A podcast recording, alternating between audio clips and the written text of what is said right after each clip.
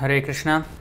Welcome to this episode of Bhagavad Gita, and today's topic, today's verse is chapter four verse nine, and today's topic is Krishna's transcendental birth and activities. Om Namo Bhagavate Vasudevaya. Om Namo Bhagavate Vasudevaya. Om Namo Bhagavate Vasudevaya.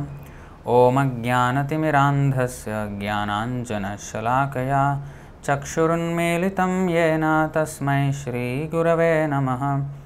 Shri Chaitanya Manobhishtam Sthapitam yena bhutale Swayam Rupah kadamahyam dadati svapadantikam. Vandeham Shri Guru Shri Yutapadakamalam Shri Gurun Vaishnavamscha. Shri Rupam Sagrajatam Sahagana Raghunathanmitam tam sajivam Sadvaitam Savadhutam Parijana Sahitam Krishna Chaitanya Devam Shri Radha Krishna Padan Sahagana Lalita Shri Vishakhanvitamscha. He Krishna Karuna Sindho Dinabandho Jagatpate Gopesha Gopika Kanta Radha Kanta Namostute Tapta Kanchana Gaurangi Radhe Vrindavaneshwari Vrishabhanusute Devi Pranamami Haripriye. Vancha kalpatarubhyascha kripa sindhubhya eva cha paditanam pavanebhyo vaishnavebhyo namo namaha. Nama om Vishnu padaya Krishna presthaya bhutale Srimate Bhakti Vedanta Swaminiti namine. Namaste Saraswati Deve Gauravani Pracharine Nirvishesha Sunyavadi Paschatya Deshatarine. Jai Shri Krishna Chaitanya Prabhu Nityananda Shri Advaita Gadadhara Shri Vasadi Gaura Bhakta Vrinda. Hare Krishna Hare Krishna Krishna Krishna Hare Hare Hare Rama Hare Rama Rama Rama Hare Hare. So welcome everyone. Today's topic is uh, chapter four verse nine, Krishna's transcendental birth and activities. We'll chant word to word first and then line by line later. So please chant after me. Janma, karma, cha, me, divyam, evam, yah, vetti, tatvatah, tyaktva, deham, punah, janma, na, eti, mam, eti, Sah, Arjuna.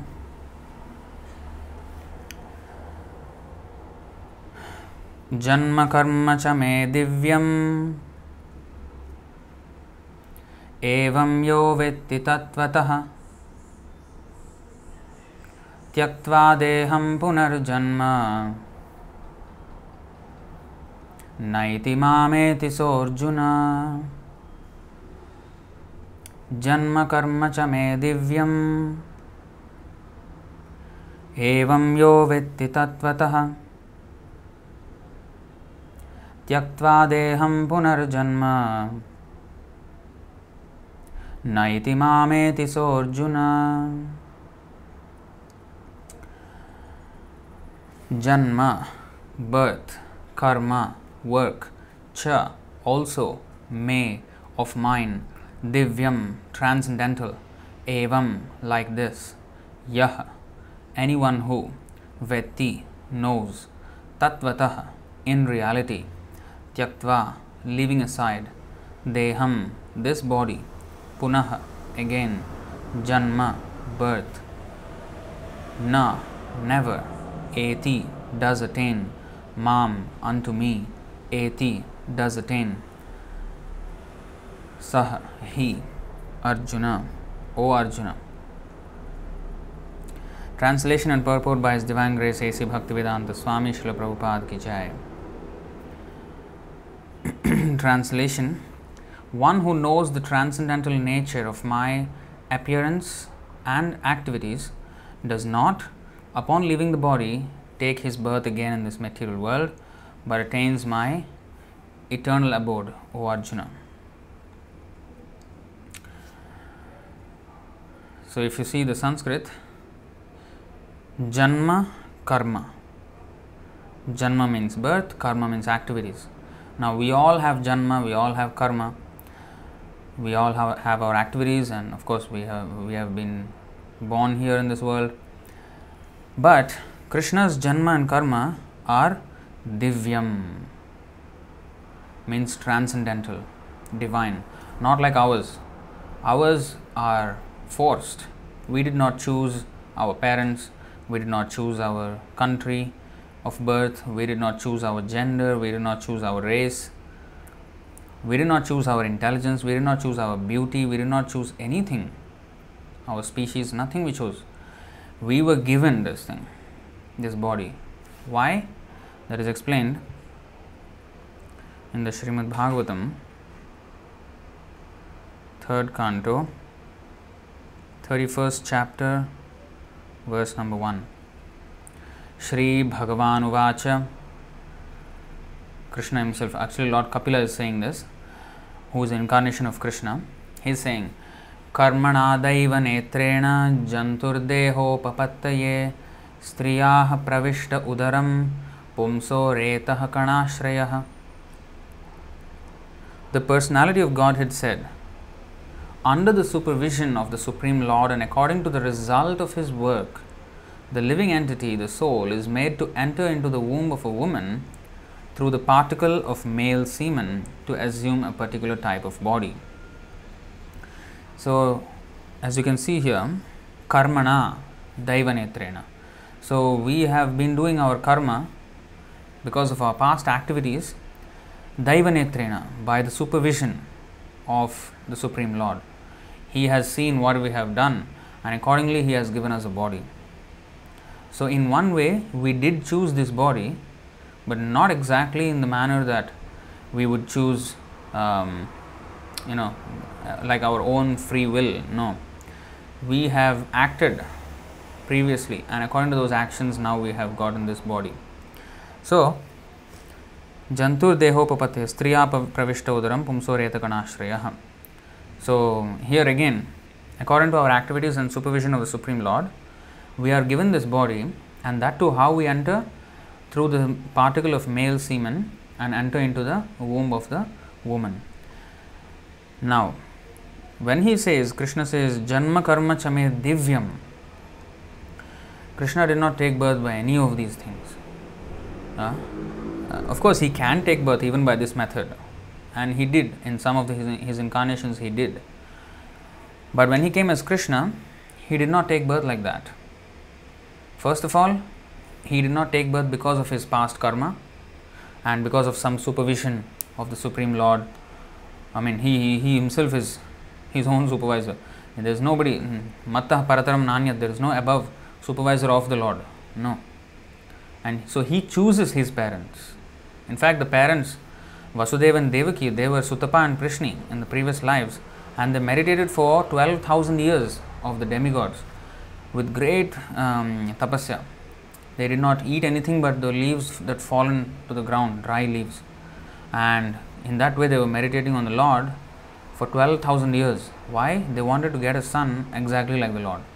So when they actually saw the Lord after twelve thousand years, they they asked him, "We want a son like you." So the Lord said, "There is nobody like me, so I will become your son." So in this way, so then, out of their prayers, then he accepted them as their parents. But we don't get to choose our parents like that. And Krishna can come without parents also. Like as Varaha, he came from the nostril of Lord Brahma. As Narasimha, he came from the pillar. So he doesn't need anything. He is already everywhere and he can manifest before our eyes if he wants to. So it is, he is completely independent. So therefore, in the sixth verse of this uh, chapter, he says, Ajopisan Avyayatma Bhutanam Ishvaropisan. He is called Aja. Aja means he does not have birth. Aja. Ja means it stands for Janma. Jayate. So, That Janma is not there, he is Aja. Of course, we are also, we don't, the soul doesn't have a birth, but we accept this material body based on our previous karma. But he does not do like that. And his karma are also divyam, transcendental. And he does not take birth just by this um, seminal method, by, you know, the semen going into the womb and then, no, he can take birth other ways. Like Krishna, when he took birth, we'll just go to this verse, Srimad Bhagavatam ten to eighteen. You see this? Tato jagan mangalamachyutamsham samahitam surasutena devi dadhara sarvatmakamatma bhutam kashtayathanandakaram manastaham.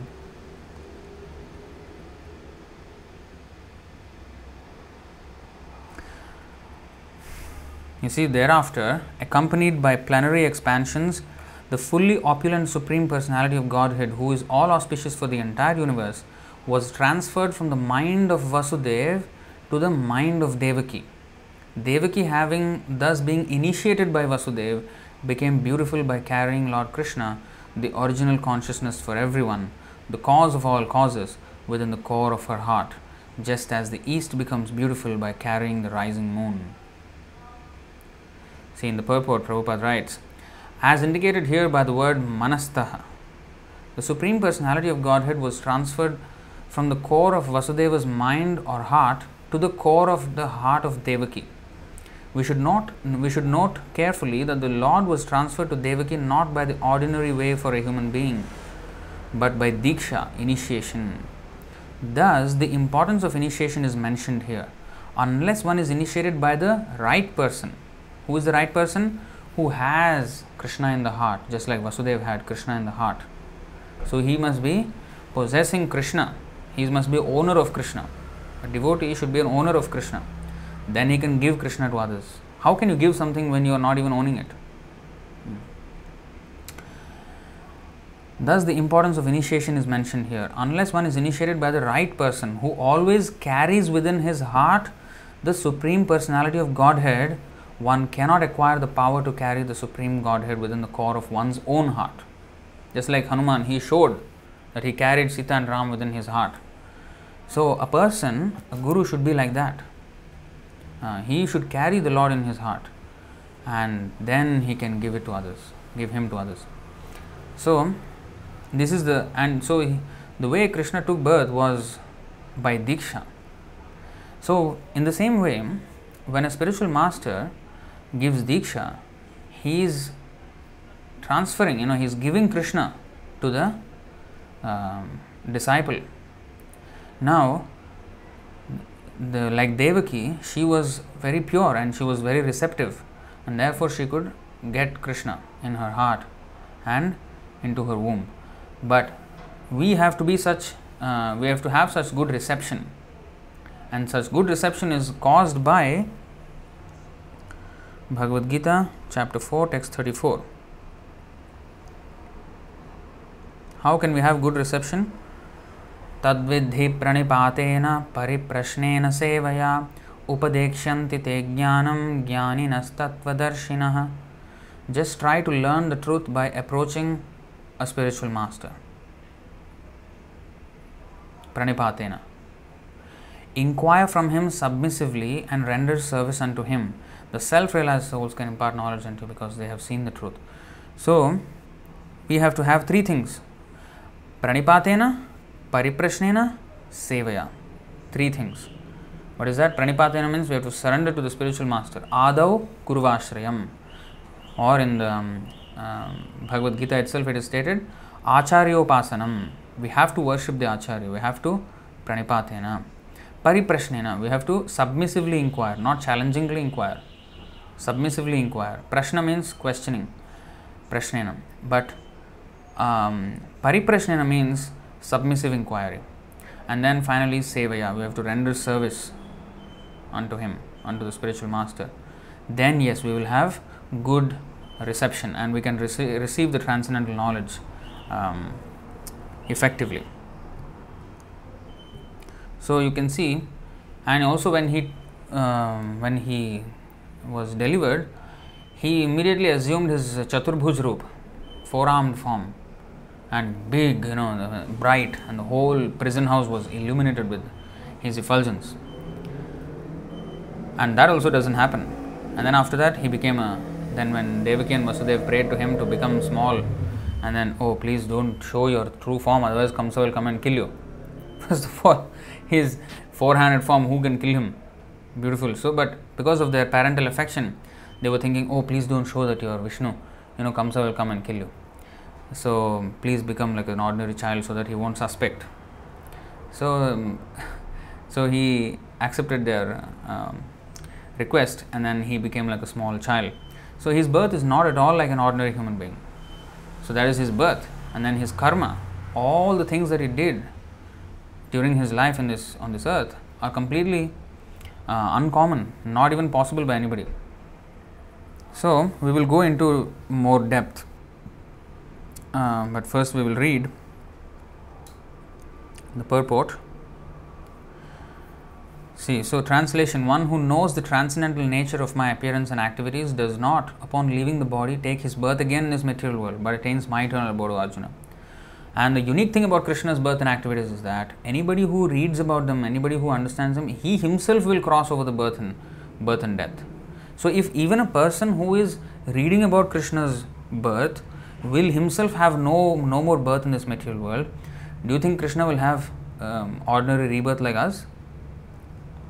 No. So, purport. The Lord's descent from his transcendental abode is already explained in the sixth verse. One who can understand the truth of the appearance of the personality of Godhead is already liberated from material bondage. See? And therefore, he returns to the kingdom of God immediately after quitting his present material body. Such liberation of the living entity from material bondage is not at all easy. The impersonalists and the yogis attain liberation only after much trouble and many, many births. Even then, the liberation they achieve, merging into the impersonal Brahma Jyoti of the Lord, is only partial, and there is the risk of returning to this material world. But the devotee, simply by understanding the transcendental nature of the body and activities of the Lord, attains the abode of the Lord after ending this body and does not run the risk of returning to this material world. In the Brahma Samhita five point thirty-three, it is stated that the Lord has many, many forms and incarnations. Advaitam Achyutam Anadim Anantarupam. So, by, I mean, from yesterday's, if you have attended yesterday's session, you will know what is this meaning of Anantarupam, how many forms he has, how many expansions and incarnations he has. It's just mind-boggling to even start to understand. Forget about counting. But even trying to understand the categories of his expansions and incarnations, it is just impossible for us to even fathom all this. So, that is the Lord, you know. So, his forms are Anantarupam, and there is no way we can even understand. But then Krishna is asking us to understand. Janma karma chame divyam evam yoveti tatvataha. You have to know in truth, tatvataha. So, how? First of all, is cannot be understood, but then we have to understand him. So, that will be explained. Although there are many transcendental forms of the Lord, there are, they are still one and the same Supreme Personality of Godhead. One has to understand this fact with conviction, although it is incomprehensible to mundane scholars and empiric philosophers. As stated in the Vedas, Purusha Bodhini Upanishad, Eko Devo Nitya Leelanurakto Bhaktavyapi Hridyantaratma. The one Supreme Personality of Godhead is eternally engaged in many, many transcendental forms in relationships with his unalloyed devotees. Eko Devo Nitya Leelanurakto Bhaktavyapi Hridyantaratma. So, the same Supreme Personality of Godhead, he is engaged with different devotees in different transcendental forms. This Vedic version is confirmed in this verse of the Gita personally by the Lord. He who accepts this truth on the strength of the authority of the Vedas and of the Supreme Personality of Godhead, and who does not waste time in philosophical speculations, attains the highest perfectional stage of liberation. So if we accept this truth, then we automatically will cross over all that trouble that the Jnanis try to achieve by speculation. Uh, simply by accepting this truth on faith, one can without a doubt attain liberation. The Vedic version, Tattvamasi, is actually applied in this case. Anyone who understands Lord Krishna to be the Supreme, or who says unto the Lord, "You are the same Supreme Brahman," the personality of Godhead, is certainly liberated instantly, and con consequently his entrance into the transcendental association of the Lord is guaranteed. So as you can see in the tenth chapter, Krishna says, "Param Brahma Param Dhama Pavitram Paramam Bhavan Purusham Shashvatam Divyam Adidevam Ajam Vibhum." So Arjuna says like that, "Param Brahma Param Dhama Pavitram Paramam Bhavan." You are Parabrahma. So here it is said, Tattvamasi. Tattvamasi is also same. Parabrahma, Bhavan. So you are the, is the same meaning. Tattvamasi means you are the uh, Parabrahman. So by even by just saying that, one is instantly liberated. And consequently, his entrance into the transcendental association of the Lord is guaranteed.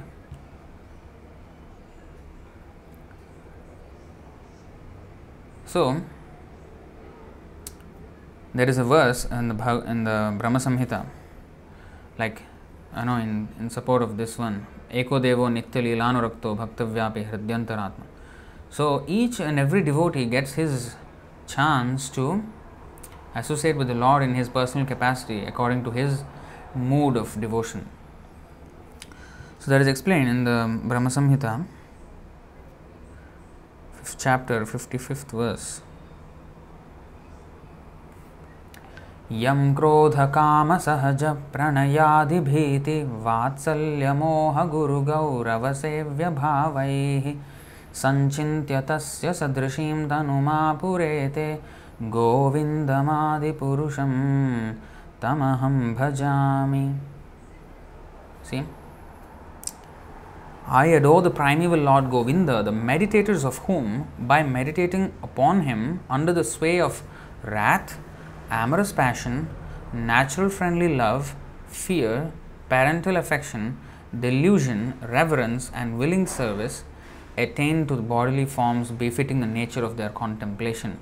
However they think of Krishna, according, according to that they will get their uh, body. See that? So, Krishna, that means they go to the spiritual world, and some, some are friends, some are some are like parents, some are like uh, conjugal lovers, some are servants, like that, in different different capacities.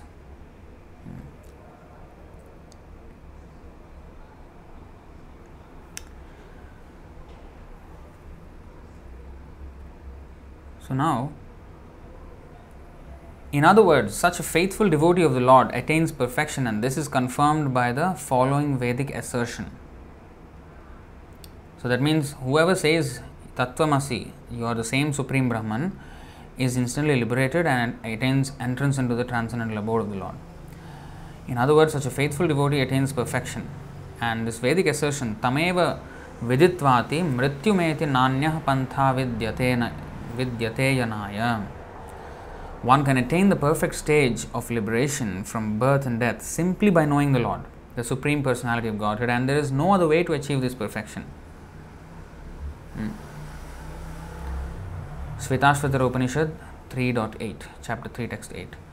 That there is no alternative means that anyone who does not understand Lord Krishna as the Supreme Personality of Godhead is surely in the mode of ignorance, and consequently he will not attain salvation simply, so to speak, by licking the outer surface of the bottle of honey or by interpreting the Bhagavad Gita according to mundane scholarship. So what is this licking the outer surface of the bottle of honey? So, Bhaktisiddhanta Saraswati Thakur used to say this example, and Prabhupada is taking it from there. So, if one has a bottle of honey, inside the substance is very sweet. But if we just lick the bottle, uh, if we lick the bottle alone, we can't, we can't taste the sweetness of it. So just by having the bottle of honey is not enough. We have to open the lid and actually taste the honey inside. So one who does not um, take the knowledge of Krishna as it is. For him, the bottle is, you know, locked, sealed. And even if he tries to, you know, lick the bottle from outside, he will not get any taste of the honey. So people who read Bhagavad Gita, but who do not read in the proper way. Pro- what is the proper way? Sarvamedadritam manye yanmam vadasi Keshava. We have shown that many times. Whatever you say, Krishna, I accept as truth. As it is. No interpretation. And one has to receive it from the evam parampara praptam, through the disciplic succession. Otherwise, it is not called opening the bottle of honey. It is still closed. We have to receive it through the proper channel. So unless one receives Bhagavad Gita as it is from the proper parampara, he will not understand Bhagavad Gita. However much he may be a Sanskrit scholar, it doesn't matter. He, one will never understand Bhagavad Gita in that way.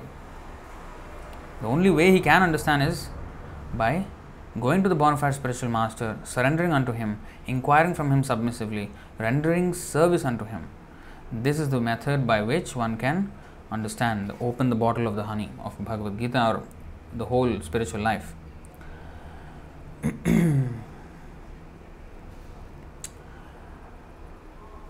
Such empiric philosophers may assume very important roles in the material world, but they are not necessarily eligible for liberation. So such people, when they um, talk on Bhagavad Gita in their own speculative way, many people may follow him because he may be a good orator, he may be a good speaker or a good writer, but even though he may have huge popularity in this world, there are many people like that actually in this world who try to interpret Bhagavad Gita in their own way, and they have millions of followers, but they may get the acclaim of the people of this world, but they will never get the approval of the Lord to enter into his abode. No chance. See? So, we have to be Uh, humble and take the knowledge as it is, not try to, you know, um, manipulate it. Such puffed up mundane scholars have to wait for the causeless mercy of the devotee of the Lord. This is the thing. Now, such puffed up people, they have to wait for the causeless mercy of the devotee. One should therefore cultivate Krishna consciousness with faith and knowledge, and in this way attain perfection. So this is how we have to understand Krishna, Janma and Karma, through from proper Sampradaya. Now, I just wanted to uh, share some uh, prayers just before the birth of Krishna by the demigods, because that is in relation to Janma Karma Cha Me Divyam. And before that, I'll just share one other verse from, actually a few other verses from Kunti Devi's prayers as well. We can see how she is also mentioning so many reasons for Krishna's birth. Now, we are forced into this world, whereas Krishna comes for a purpose. He actually already, um, you know, planned out all his purpose, and he even sends his um, devotees first to appear in this world so that they can be his parents and other elders. So he has his own own plan. Now, all those um, different reasons for which he comes are explained nicely by uh, Kunti Devi. Now we will see that. It is also, these verses that I am going to show is also related to yesterday's two verses, four point seven and four point eight, because it's all connected. Mm-hmm. Yesterday also we could have actually gone through all those verses, but you know, the expansions and incarnations took up the entire time, and that is also important to understand though. So, okay, here we are.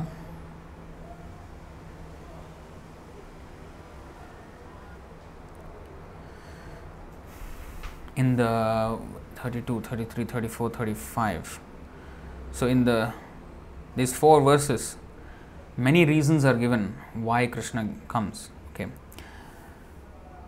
Kechidahura jamjatam punyaślokasya kirtaye yadoh priyasyanvavaye Malayasyeva Chandanam. This is one point eight point thirty-two.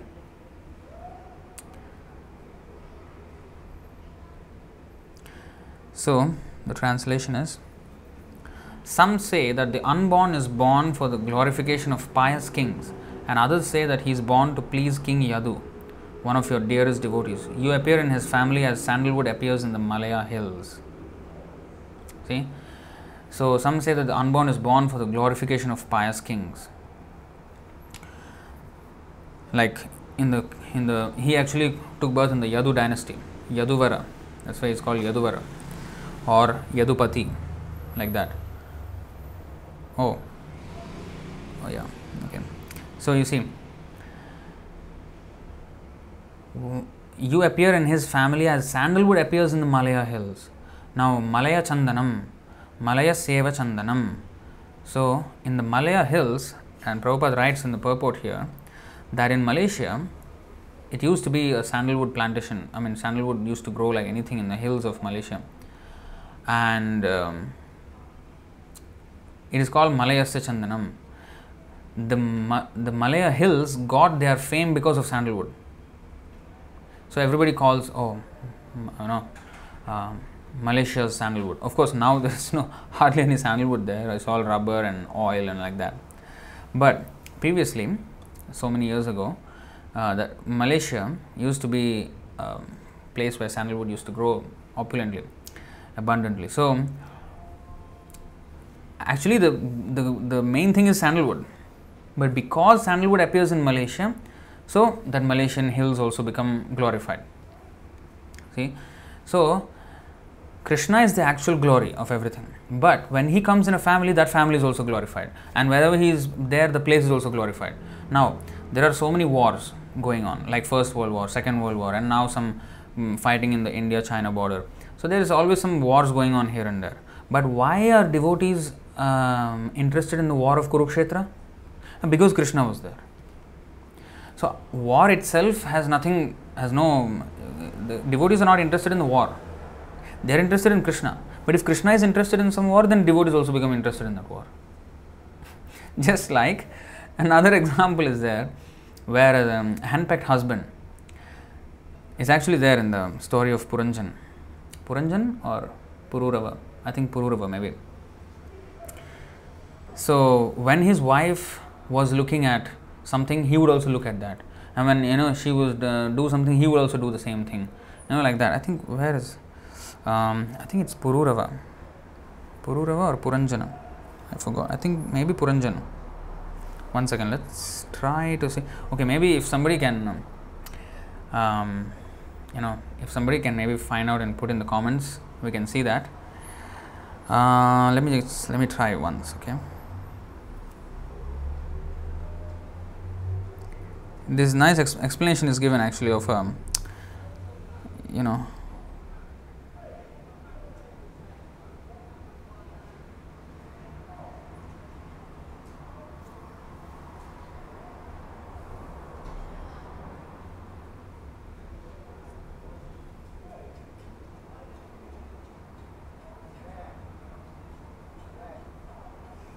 I'm just trying to find that verse here.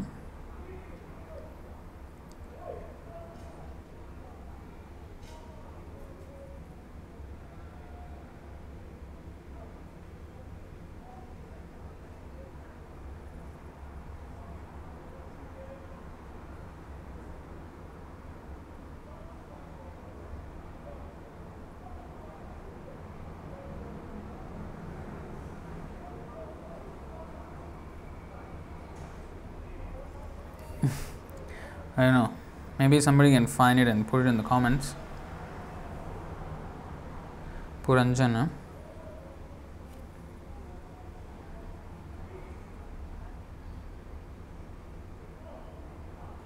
Ah, you see? You see this, this is what I wanted to show. Yes, I got it. four point twenty-five point fifty-seven through sixty-one. Um, yeah, yes, correct. So this is the thing.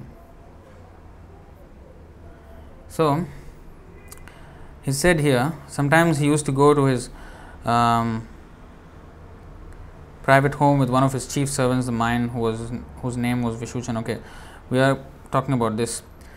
We'll just read the fifty-six as well. Being thus entangled in different types of mental concoction and engaged in fruitive activities, King Puranjan came completely under the control of material intelligence and was thus cheated. Indeed, he used to fulfill all the desires of his wife, the queen. So this is, of course, in a, in a, in a bad way, in a, in a hand-picked husband who is just a plaything in the hands of a woman. But you, you see how a man becomes interested in something because his wife is interested in that. That is a symptom of affection, basically.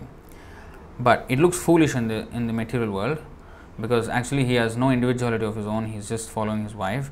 But that's how devotee is for Krishna. It's actually a symptom of affection. Okay, now you see, when the queen drank liquor, King Puranjan also engaged in drinking. When the queen dined, he also used to dine with her. And when she chewed, King Puranjan used to chew along with her. When the queen sang, he also sang. Similarly, when the queen cried, he also cried. And when the queen laughed, he also laughed. When the queen talked loosely, he also talked loosely. And when the queen walked, the king walked behind her. You see, when the queen walked, the king walked behind her. When the queen would stand still, the king would also stand still. And when the queen would lie down in bed, he would also follow and lie down with her. When the queen sat, he would also sit. And when the queen heard something, he would also he would follow her to hear the same thing. When the queen saw something, the king would also look at it. And when the queen smelled something, the king would follow her to smell the same thing. When the queen touched something, the king would also touch it. And when the and the and when the dear queen was lamenting, the poor king also had to follow her in lamentation. In the same way, when the queen felt enjoyment, he also enjoyed. And when the queen was satisfied, the king also felt satisfaction. So, so in this way, this is the, um, I mean, uh, that means he was very attached to her. Although it looks very foolish in, I mean, in the material world, and maybe sometimes even irritating. But this is exactly how a devotee is interested in everything that Krishna is interested in, you know. So, devotees are not interested in politics. But if Krishna is interested in some politics, the devotees also become interested in that, because they, they are interested in Krishna. So, Krishna got involved with the politics of Pandavas and Kauravas. So, that's why it is a, it is a great scripture which every devotee reads and relishes, and he reads the Bhagavad Gita and so many things he learns from that. So, in this way, the devotee's pleasure is to always follow whatever Krishna does and learn from it, you know, and be his devotee. No matter what Krishna does, even if he steals, ah, that stealing is also good. Anything that he, just like the in the just now the example of the queen and the king. So, she drank liquor. Actually, drinking liquor is not good, but he also drank. So, of course, we are not stealing here, but when he steals, we glorify his stealing. In fact, Bilumangal Thakur wrote that song, Chaurashtakam, a song about, you know, thief. So, like that, uh, that's how um, things become glorified because of the presence of Krishna. Although otherwise, they're not, nothing special, but because it's connected to Krishna, then it becomes special. Yes, uh, Prabhupada gave the example where many zeros, like every material um, talent or, or anything that is good materially is actually of no value. Hmm? Like for, for example, if somebody is a good singer, yeah, he will get a lot of um, you know, following and fame in this world, but if he doesn't use that talent to serve Krishna by singing about him, then there is, it is a zero, because at the end of the day, at the end of the life, it will not help him towards liberation. So it is a it is a useless um, talent, or is a useless useless asset. It's a zero. It doesn't get us anywhere. It gives us a false sense of happiness in this world, but other than that, there is no tangible profit. But if he uses that talent in Krishna's service, oh, then it is glorified. So Krishna, so Prabhupada said that every single material merit or meritorious thing is like a zero. It doesn't really help in any way. But when there is one in front of a, you know, okay, even one zero, there's one zero. Now, its value is zero. But if you put one beside it, then it becomes ten. You see, immediately the value increased so much, from zero to ten. And put another zero, one hundred. Put another zero, one thousand. ten times it is increasing every time. But actually, only zero is increasing. So, because of Krishna, the value is ex increasing exponentially. So, everything that we have in this world has value if if it is in relation with Krishna. If it is without relation with Krishna, however valuable it's, it may seem, it has no value. And that is explained in the Srimad Bhagavatam two nine thirty-four. Ritertham yat pratiyeta na pratiyeta chatmani tadvidyadatmano mayam yatha bhaso yatha tamaha. O Brahma, whatever appears to be of any value, if it is without relation to me, has no reality. Know it as my illusory energy, that reflection which appears to be in darkness. So again, the same thing. That if it is without relation to Krishna, it is it is no, no value. But if it is with relation with Krishna, oh, it has so much value. Even if it is just zero, one zero, it becomes ten. Whereas even if it is so-called so much value, even if one has so many zeros, it's only zero. It is, by increasing the number of zeros, we won't increase the value of it. So the value only increases when there is the one here on, on the left. So that's how Krishna consciousness is. We have to add Krishna consciousness, otherwise everything else is zero. And that is also explained in another nice verse in the Mukundamala Stotram. In the thirtieth verse of Mukundamala Stotram, Lord is compared to the gem, money. Money means uh, gem. So just like in a necklace, in a necklace, um, it, gold necklace is still good, but when there is a diamond, oh, that is even beautified. So Krishna is the ornament of everything else. That's why it is said, when Krishna wears ornaments, the ornaments don't beautify Krishna, but Krishna beautifies the ornaments. Usually when somebody wears ornaments, they look more beautiful because of the ornaments. But when Krishna wears ornaments, the ornaments look beautiful because they are on Krishna. So he is the ornament of everything else. He is the money. Hmm. The, that's why it is, this verse is actually nicely composed by Kulashekar Alwar. It's about talking about him as a money or the gem which beautifies everything else. So therefore it is said, Bhakta Paya Bhujanga Garuda Manis Trailokya Rakshamanir Gopi Lochana Chata Kambudamani Saundarya Mudramani Yahkantamani Rukmini Ghanakucha Dvandvaika Bhushamani Shreyo Deva Shikhamanir Dishatuno Gopala Chudamani. He is the jewel riding on the back of Garuda. So Garuda becomes glorified because Lord Vishnu is on it. Everything has value. Garuda has so much value because Lord Vishnu is on it, sits on it, sits on him. So he is the jewel riding on the back of Garuda, who carries away the Lord's devotees on his wings. He is the magic jewel protecting the three worlds, the jewel-like cloud attracting the Chataka bird eyes of the gopis. Now, um, a girl would easily be attracted to a boy, but when the gopis got attracted to Krishna, that was totally different. It was out of love. It is not like lusty feelings like what happens here in this material world. So he was a jewel-like cloud attracting the Chataka birds. Chataka, Chataka bird, the, the uniqueness of Chataka bird is that he drinks water from the cloud itself. He will drink water from the cloud. He will not drink water from the reservoir of water. So here, that's why Chatakam, Chatakam Buddha Mani. You know what is that? Gopi Lochana Chatakam Buddha Mani. See? Uh, and the jewel among all who gesture graf- gracefully. So, Saundarya Mudramani. Saundarya Mudramani. So, he is, you know, of all those who have graceful gestures, his is the best. He is the jewel among all that. He is the only jeweled ornament on the ample breasts of Queen Rukmini, uh, who is herself the jewel of beloved consorts. You see?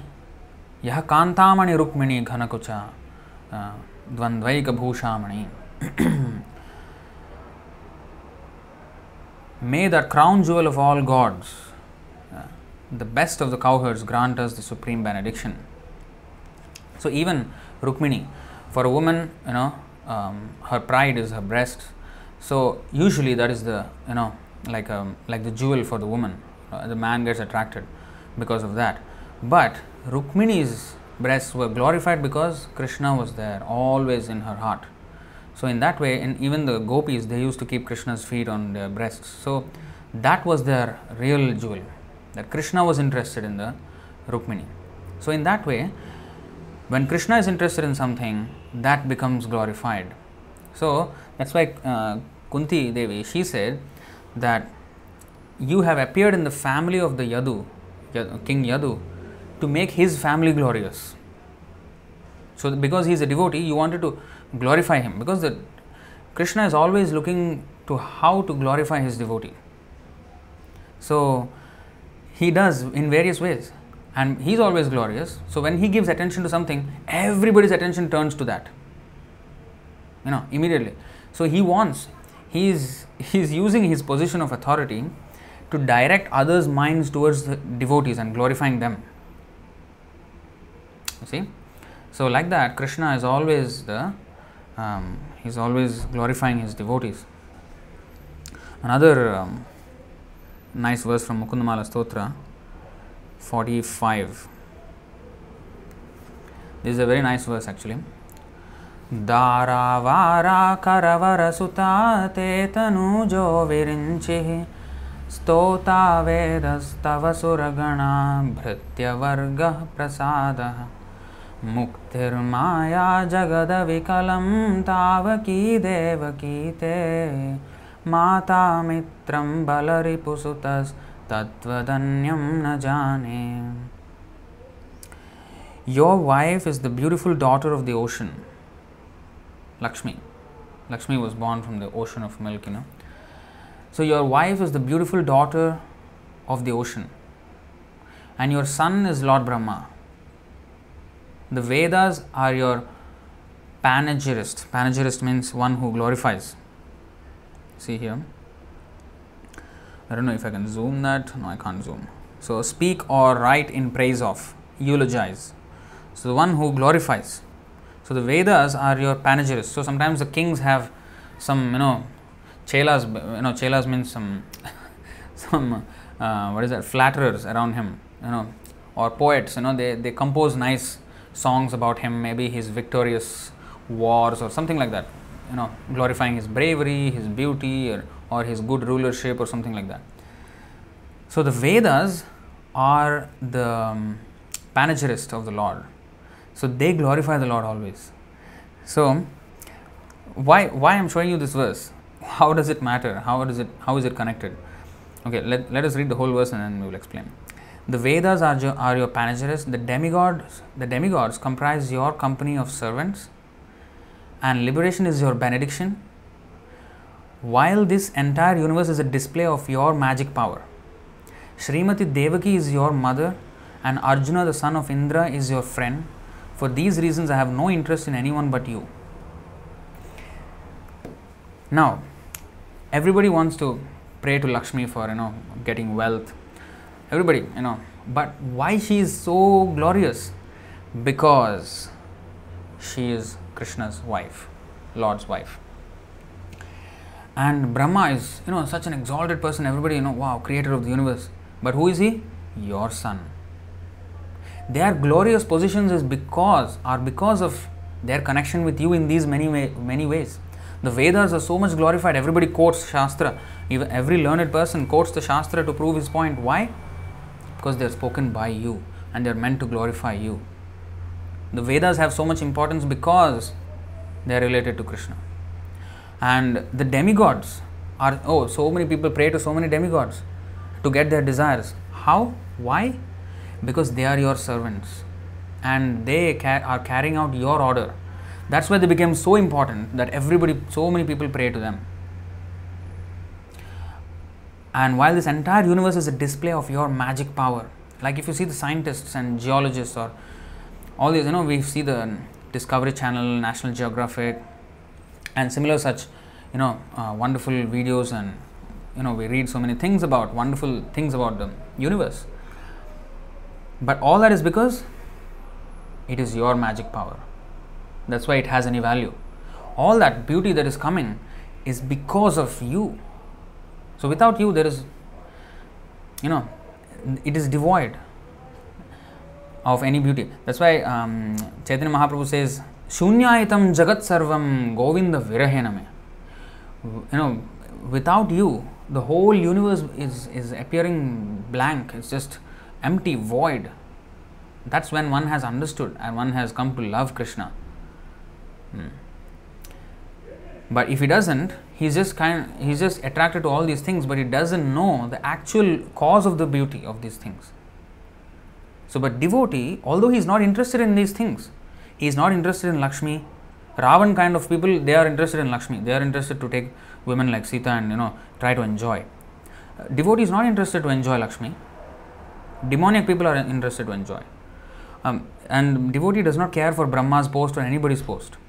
The devotees are already beyond the Vedas. Traigunya Vishaya Veda, Nistraigunyo Bhavarjuna. Uh, Krishna is asking, asking Arjuna, you rise above the Vedas. Uh, so they are, they are even transcendental to Vedic, Vedic rules and regulations as well. And they are not interested in demigods. And they are not interested in this universe, in this material universe. Uh, but the devotee does not, um, he is not interested in them for sense gratification. But because everything is in relation with the Lord, yes, he will speak on every single subject matter, and everything that he, he, he speaks, he will bring it back to Krishna. He can connect everything to Krishna. That's why if you see Prabhupada, he, he spoke about crime, he spoke about drugs, he spoke about um, demigods, he spoke every subject in the world. People come to him for all, with all kinds of subjects. Everything he will talk about, and then bring it back to Krishna. Prabhupada said his spiritual master, Bhaktisiddhanta Saraswati Thakur, also was like that. He was like a walking encyclopedia. Any subject he would speak very de- in detailed manner, and he will connect it to Krishna. Because everything is aham sarvasya prabhavo. Everything is coming from Krishna. So how can anything not be connected with Krishna? So because devotee sees the connection, he will connect everything back to Krishna. He can, and he can convince others also of that connection with Krishna. So, a devotee, therefore, although he is not interested in anything, he will still speak on seemingly sometimes mundane subject matters. Like even Prabhupada, when in his so many purports and even in his um, um, magazines, Back to Godhead, you know, he wrote many times that how the world can be, you know, can attain peace, you know. And he spoke about the United Nations, the failure of the United Nations. He was a critique. I mean, he was critiquing the, the materialistic endeavors to find a solution which can only be found with Krishna consciousness otherwise. So, otherwise we can't get those solutions. But they're looking for a solution without Krishna consciousness. And he was criticizing that. So, why Prabhupada should even talk about United Nations when it is something to do with politics or something with this worldly affairs? Why is he interested in that? No, he's not interested in that. He is interested in Krishna, and he is interested in how to enlighten others about Krishna. Because they are interested in the United Nations. So he is going there and talking about that and bringing them back to Krishna. That is what he is doing. So, in that way, he sees the connection, everything with Krishna. Anyway, going back. So, he's so first verse she said like this, that, you know, he is born because he wants to glorify devotees by taking birth in their families. Now Yadava families, Yadavas means, oh, it is, everybody knows Krishna. His family is so glorified now, even now we know Yadava family means Krishna. Pandavas, oh, connected with Krishna. So in this way he is spreading their glories. Just by using his glory, he is spreading the devotees' glories. That's why the sandalwood appears in Malaya Hills, so that is explanation here. For that I actually showed you all that. So, although sandalwood is a real attractive feature, but because it is found in Malaya Hills, so Malaya Hills is also glorified because it's connected with the something which is um, glorious. So, like that. So, that is one reason of his birth, to glorify his devotees. Another, apareva sudevasya devakyam yachito bhyagat ajastvamasya kshemaya vadhaya cha suradvisham. Others say that since both Vasudeva and Devaki prayed for you, you have taken your birth as their son. Undoubtedly you are unborn, yet you take your birth for, the, for their welfare and to kill those who are envious of the dem- demigods. Suradvisham. Mm-hmm. Ajastvamasya kshemaya vadhaya cha suradvisham. This is again same. Paritranaya sadhunam vinashaya cha dushkritam. So you see here in the purport, Prabhupada writes in the beginning there. It is also said that Vasudeva and Devaki in their previous births were Sutapa and Prishni, underwent a severe type of, type of penance to get the Lord as their son, and as a result of such austerities, the Lord appeared as their son. So in this way, so some say that you had answered your prayers to your devotees and therefore you uh, became your their son. And some say that you have come here to kill those who are envious of the demigods. All are true. It is not that it is not that one is true and one is not. Everything is true. Then Bharavataranayanye bhuvanava ivodadhau sidantya bhuri bharena jato hyatma bhuvarthitaha. See? Others say that the world being overburdened like a boat at sea is much aggrieved, and that Brahma, who is your son, prayed for you, and so you have appeared to diminish the trouble. So whenever there is a rise in... Uh, actually the history of why Krishna came was the earth was very much overburdened by the um, you know unscrupulous kings who were not devotees, and she went, she took the form of a cow and went to Lord Brahma to uh, you know pray to him asking for help, because she was overburdened by kings who were completely demoniac. And then Brahma accepted her prayers, took compassion upon her. Then he went to the shore of milk, I mean shore of the ocean of milk in the Shvetadvipa planet, where the Lord is on the Anantasesh, you know, in the milk ocean. And there he prayed to the Lord with the Purusha Sukta prayers, and the Lord appeared, and the Lord agreed to come, and therefore he came. You see? So that is, so some say that because Brahma prayed to for you to come, therefore you came. Some say that Vasudeva and Devaki prayed for you, that's why you came. Or some say that you come for killing the demons. Some say that you have come to glorify your devotees by appearing in their families.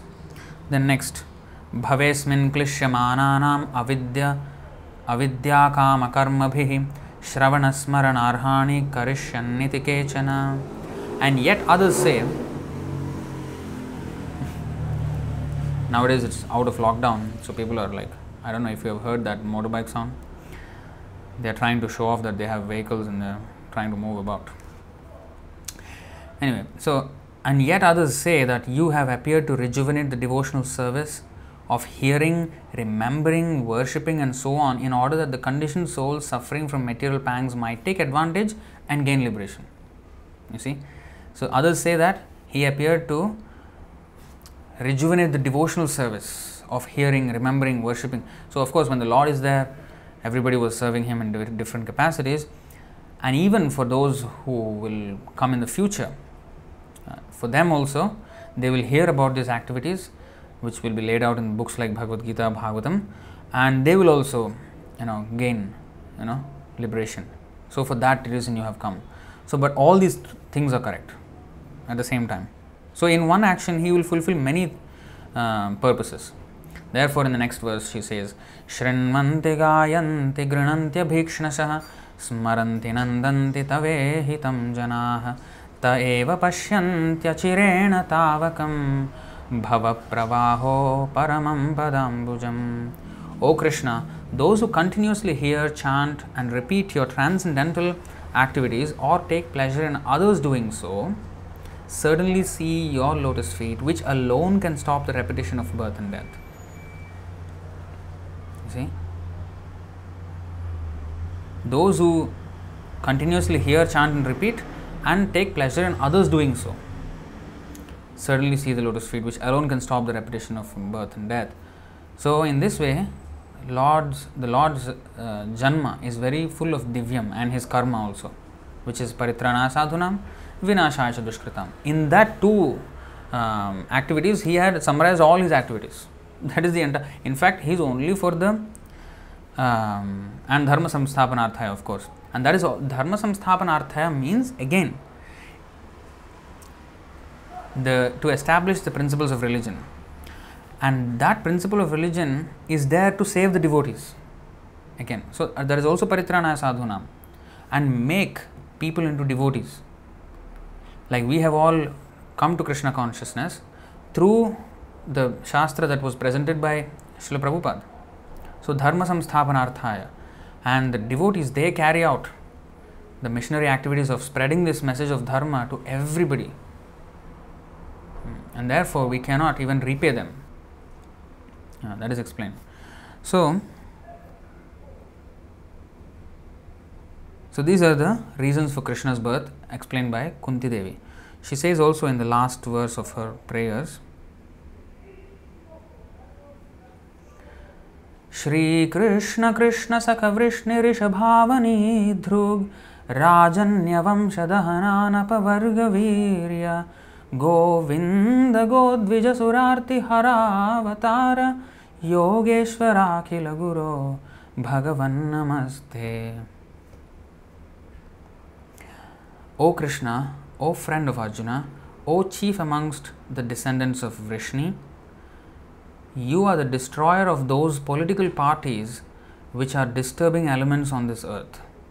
Your prowess never deteriorates.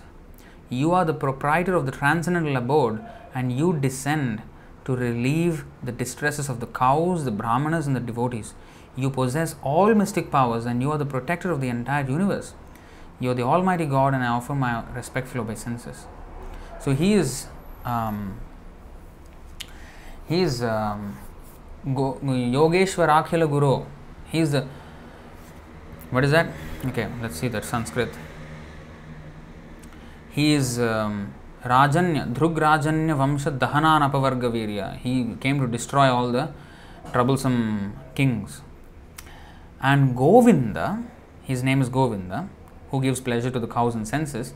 Godvija Sura Arti Haravatara.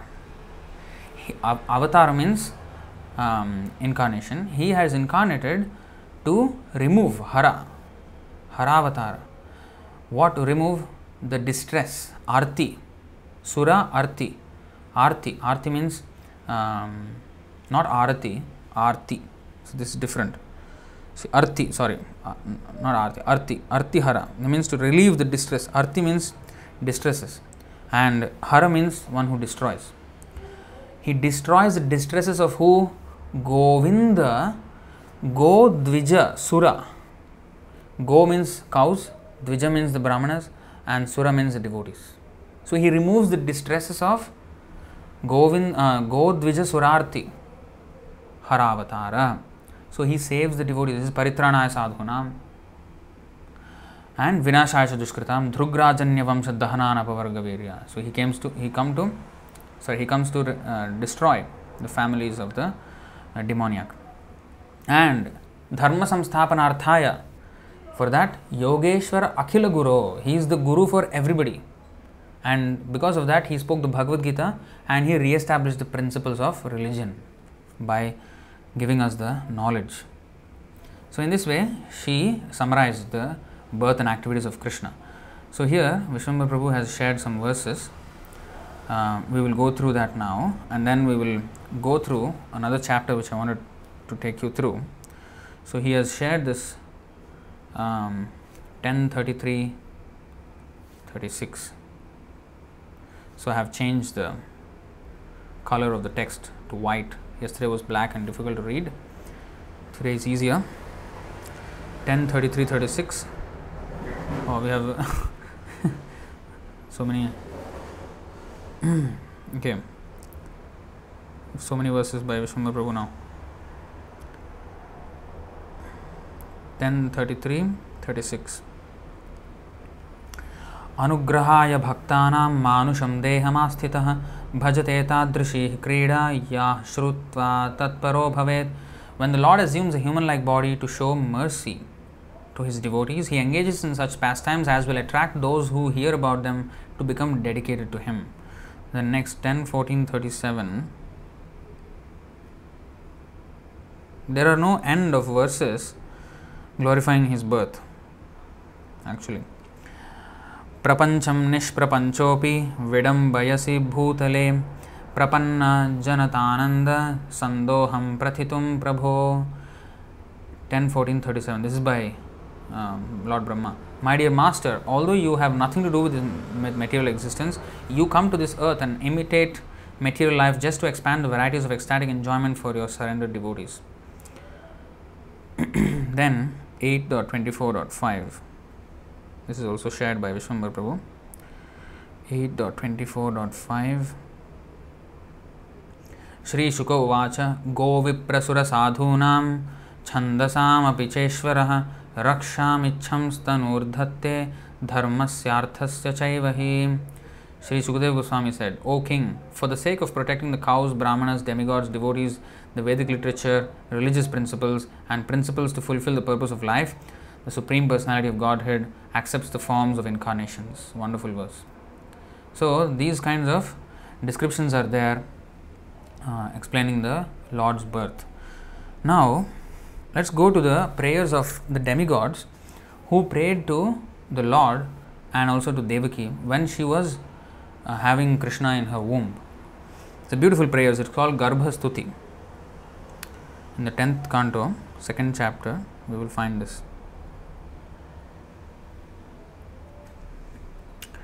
So this is the tenth canto, second chapter. So there also there are many nice descriptions of why the Lord comes. So as you know, the Lord ordered, ordered Yogamaya, you know, to remove, I mean, to transfer Balram into the womb of Rohini, who was in uh, Gokul, and he himself took birth. Uh, he herself uh, became a daughter of Yashoda, and then he became um, uh, son of Vasudeva and Devaki. Then, when she became, um, she was in the womb of the, I'm sorry, when Krishna was in the womb of Devaki, the demigods prayed to her.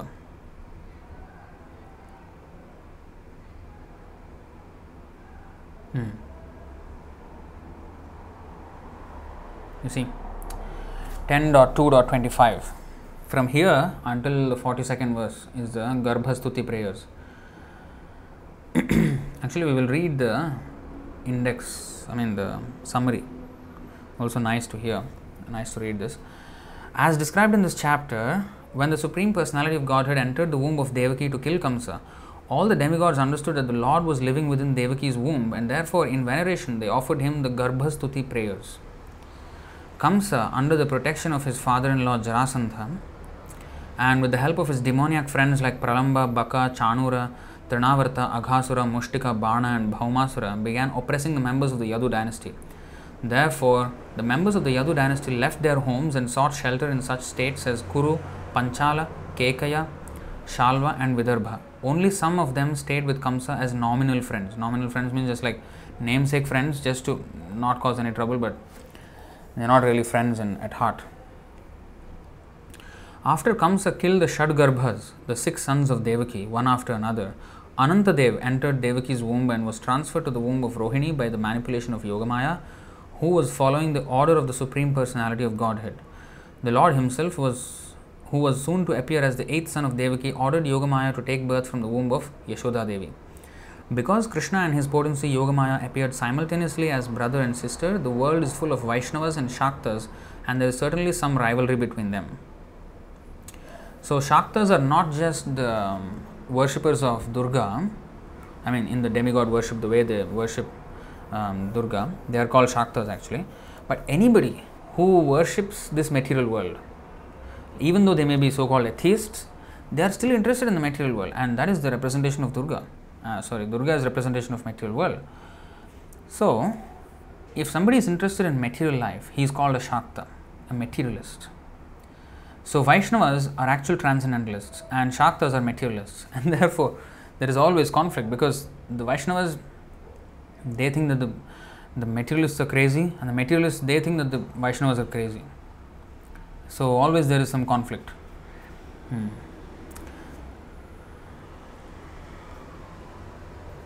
Vaishnavas worship the Supreme Lord, whereas Shaktas, according to their desires, worship Yogamaya in forms like Durga, Bhadrakali, Chandika, and Chandika. Following the orders of the Supreme Personality of Godhead, Yogamaya transferred Baladev Sankarshan, the seventh child of Devaki, from the womb of Devaki to the womb of Rohini. Because Sankarshan appears in order to increase love of Krishna, he is known as Baladev. One may take auspicious strength from him to become a uh, devotee of the Lord, and therefore he is also known as Balabhadra. After Yogamaya transferred the seventh child of Devaki to the womb of Rohini, the Supreme Personality of Godhead appeared within the heart of Vasudeva and transferred himself into the heart of Devaki. Because the Lord was present in her heart, Devaki, as her pregnancy continued, appeared effulgent. Upon seeing this effulgence, Kamsa was full of anxiety, but he could not harm Devaki because of their family relationship. Thus he began indirectly thinking of Krishna and became fully Krishna conscious. See? Meanwhile, from the Lord's pres- because of the Lord's presence within the womb of Devaki, all the demigods came to offer the Lord their prayers. The Supreme Lord of Godhead, the, sorry, the Supreme Personality of Godhead, they said, is eternally the absolute truth. The spiritual soul is more important than the gross body, and the super soul Paramatma is still more important than the soul. The Supreme Godhead is absolutely independent, and his incarnations are transcendental. The prayers of the demigods glorify and exalt devotees and explain the fate of persons who superficially consider themselves liberated from the conditions of material nature. A devotee is always safe. When a devotee fully surrenders at the lotus feet of the Lord, he is completely liberated from the fear of material existence. By explaining why the Supreme Personality of Godhead descends, the prayers of the demigods clearly confirm the Lord's statement in Bhagavad Gita four point seven, Yada yada hi dharmasya glanir bhavati bharata abhyutthanam adharmasya tadatmanam srijamyaham. Whenever and wherever there is a decline in religious practice, O descendant of Bharata, and a predominant rise of irreligion, at that time I descend myself. Now let's go to this twenty-sixth verse.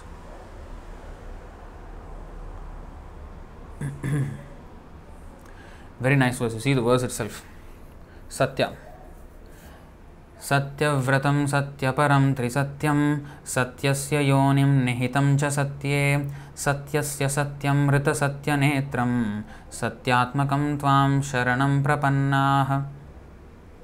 All about Satya. In the first verse of the Bhagavatam, it is said, Satyam param dhimahi. We have to meditate on the absolute truth. So here, in so many ways, the Lord is um, glorified as Satya. Satya vratam, Satya param, Trisatyam, Satyasya yonim, Nihitam cha Satye, Satyasya satyam, Rita satya netram, Satyatmakam tvam sharanam prapannaha. The demigods prayed, O Lord, you never deviate from your vow. That is called Satya vratam. Vratam means his vow. When he promises something, he will never deviate. But of course, sometimes for the devotee's promise, he sometimes does deviate. Mm. That actually sh- even shows his Satyavrata quality even more, because his devotee's promise he keeps. Not only his promise he keeps, but he is more concerned about keeping his devotee's promise, even more than himself. That, that is how much more he is Satyavrata. Mm. You never deviate from your vow, which is always perfect, because whatever you decide is perfectly correct and cannot be stopped by anyone. Being present in the three phases of cosmic manifestation, creation, maintenance and annihilation, you are the supreme truth. Indeed, unless one is completely truthful, one cannot achieve your favor, which therefore cannot be achieved by hypocrites. You are the active principle, the real truth, in all the ingredients of creation, and therefore you are known as Antaryami, the inner force. You are equal to everyone, and your instructions apply for everyone, for all time. You are the beginning of all truth, therefore offering our obeisances, we surrender unto you, kindly give us protection. So actually these, these purports are also so nice, but you know, we don't have that much time. You see the, you know this, one of the vrata of the Lord is this, in the Ramayana he says, Sakrudeva prapanno yas tavasmiti chayachate abhayam sarvadatasmai dadamye tad vratam mama vratam. Means vow. Mama means my. If one surrenders unto me sincerely saying, my Lord, from this day I am fully surrendered unto you, I always give him protection. That is my vow. Hmm. And Satyavrata, and he will never go away from that vow. He will always keep it. Never did he his uh, vow uh, came out to be not true. No. Then, um, so much nice explanation here actually in this in this purports to these verses. You know, you can read that. You see here.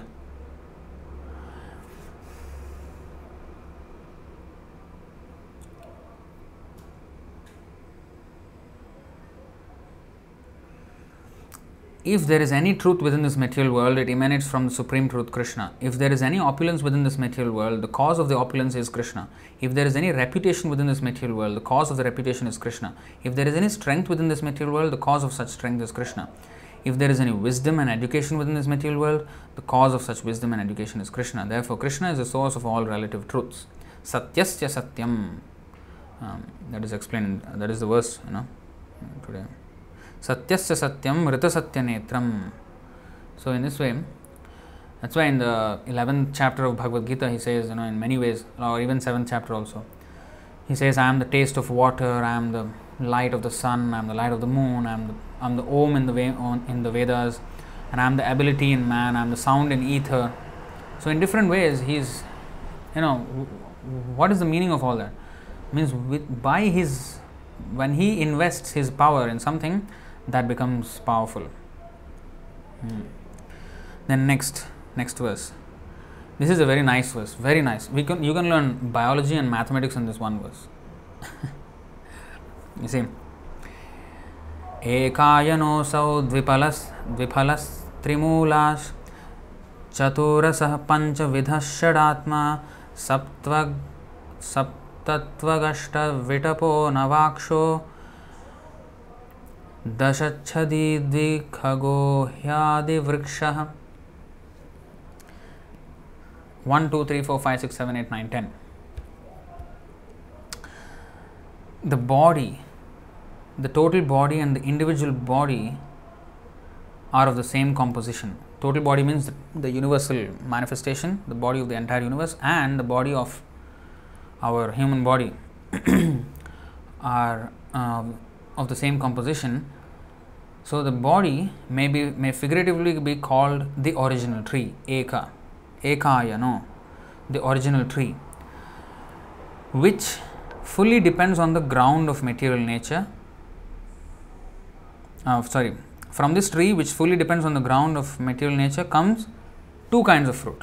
So first there is one tree of this body, in that there are two fruits. So one, two. The enjoyment of happiness and the suffering of distress.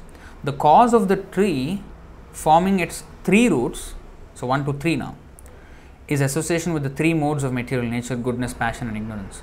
The fruits of bodily happiness have four tastes: religiosity, economic development, uh, economic development, sense gratification and liberation, which are experienced through five senses for acquiring knowledge in the midst of six circumstances: lamentation, illusion, old age, death, hunger and thirst. The seven layers of bark covering the tree are skin, blood, muscle, fat, bone, marrow and semen. And the eight branches of the tree are the five gross and three subtle elements. You know, Panchabhuta and the, the Sukshma Sharir, which is the three subtle elements. What are they? Earth, water, fire, air, ether, mind, intelligence and false ego. The tree of the body has nine hollows. Hmm? Uh, the eyes, the ears, the nostrils, the mouth, the rectum and the genitals. And ten leaves, the ten airs passing through the body, which are prana, pana, vyanodana, samana, and then there is naga, krikara, um, what is that? Let's go there. Let's go there and come back. Three dot, six dot, seven, brief mention, and then nine, see.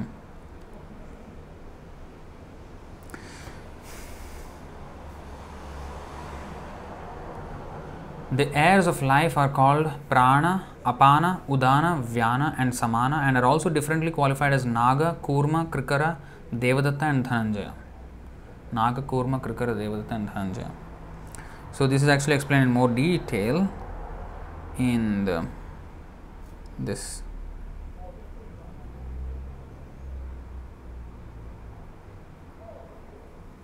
The movements of the body are first generated from the heart, and all the activities of the body are made possible by the senses, powered by the ten kinds of air within the body. The ten kinds of air are, are described as follows. The main air passing through the nose is, in breathing is called prana. The air which passes through the rectum as evacuated bodily air is called apana. The air which adjusts the foodstuff within the stomach and which sometimes sounds as belching is called samana. The air which passes through the throat and the stoppage of which constitutes suffocation is called the udana air. And the total air which circulates throughout the entire body is called the vyana air. Subtler than these five airs, there are others also. That which facilitates the opening of the eyes, mouth, et cetera is called naga air. The air which increases appetite is called krikara air. The air which helps contraction is called kurma air. The air which helps relaxation by opening the mouth wide in yawning is called the Devadatta air, and the air which helps sustenance is called Dhananjaya air. So these are the ten bodily airs. So in this way, you see how so nicely these prayers are mentioned, and Prabhupada writes very nicely in the purport, material scientists cannot give such a thorough analysis of the material structure of the body.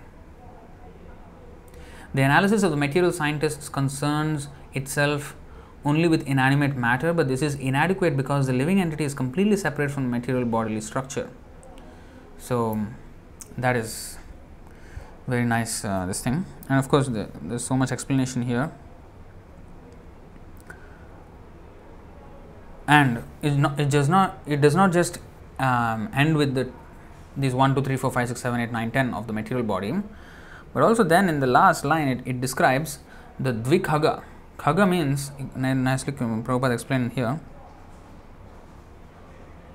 as indicated by the word Dvikhaga, the living elements within the body resemble two birds in a tree. So, the body is made up of all these things, but then there are two birds on this tree. Samane vrikshe purusho nimagno anishaya sochati muhyamanaha. This is explained in the Shvetashvatara Upanishad. Uh, we'll go there. Let's, let me show you that.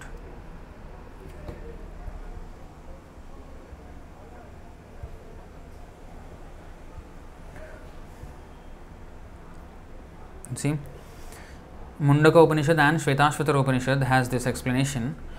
Samane vrikshe purushoni magno nishaya shochati muhyamanaha.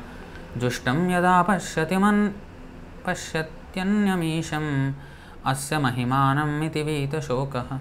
Although the two birds are in the same tree, the eating bird is fully engrossed with anxiety and moroseness as the enjoyer of the fruits of the tree. But if in some way or the other he turns his face to the, his, his friend who is the Lord and who and knows his glories, at once the suffering bird becomes free from all anxieties.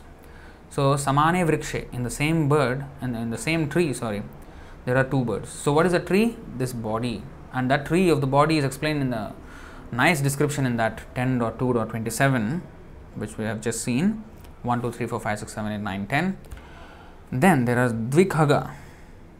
As indicated by the word Dvikhaga, the living elements within the body, that means the soul and the supersoul, two living elements, resemble two birds in a tree. Kha means sky. Kham. Kham means ether or sky. So, Kha means sky and Ga means one who goes in the sky, one who flies. That means a bird. Khaga. Khaga means a bird, that's why. Thus, the word Dvikhaga refers to birds. In the tree of the body, there are two birds or two living elements, and they are always different. In Bhagavad Gita, the Lord says, thirteen point three, Kshetragyam chapimam vidhi sarvakshetreshu bharata. O scion of Bharata, you should understand that I am also the knower in all bodies. The Kshetrajna, the owner of the body, is also called the Khaga. Sorry, the Kshetrajna, the owner of the body, is also called the Khaga, the living entity. Within the body, there are two such Kshetrajnas, the individual soul and the supersoul. The individual soul is the owner of his individual body, but the supersoul is present within the bodies of all living entities. Such a thorough analysis and understanding of the bodily structure cannot be obtained anywhere but in the Vedic literature. Now, in In modern medicine, one learns for so many years, I think six years, I think M B B S, I don't know some how many years they learn about medical science, and then they know little bit something. still they have absolutely no idea of the soul and the super soul. Even the heart surgeon, the cardiologist, he also even opens the heart, he still cannot find the soul and the super soul who are sitting there only. Because we, we can't see them with these eyes. Uh, we can't even see the mind, which we know it is there. So how can we see the soul who is even more subtle than the mind? Uh, and what to speak of the Supreme Soul? So this nice explanation is given here. Then it says, Tvameka evasya satah prasotes tvam sannidhanam tvam anugrahascha tvam mayaya samvrita chetasastvam pashyanti nana na vipaschitoye na vipaschitoye. Vipaschita means very learned scholar, you see. The efficient cause of this material world manifested with its many varieties as the original tree hmm, is you, O Lord. You are also the maintainer of this material world, and after annihilation you are the one in whom everything is conserved. Those who are covered by your external energy cannot see you behind this manifestation, but theirs is not the vision of learned devotees. So vipaschita, those who are actually learned, they see. Premanjana Churita Bhakti Vilochanena. They can actually see the Lord all the time.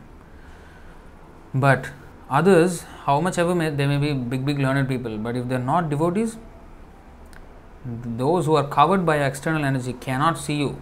Kunti Devi is also saying such verses in the her Stuti one point eight point eighteen and nineteen.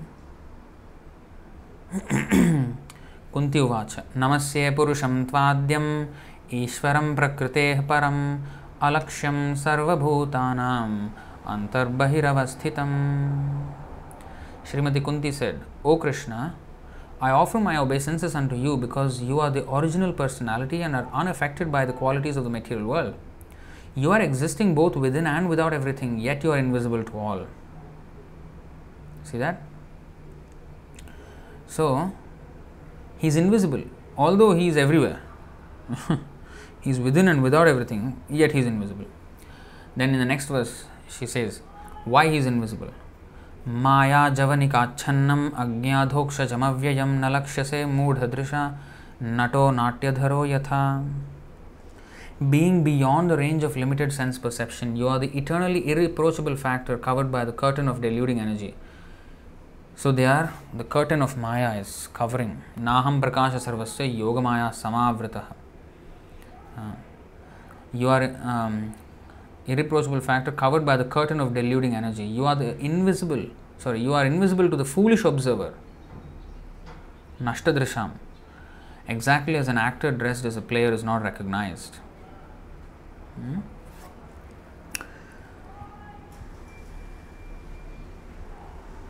The next verse, Bibharshi Rupanyavabodha Atma Kshemaya Lokasya Characharasya Satvopapan Satvopapannani Sukhavahani Satama Bhadrani Muhukalanam.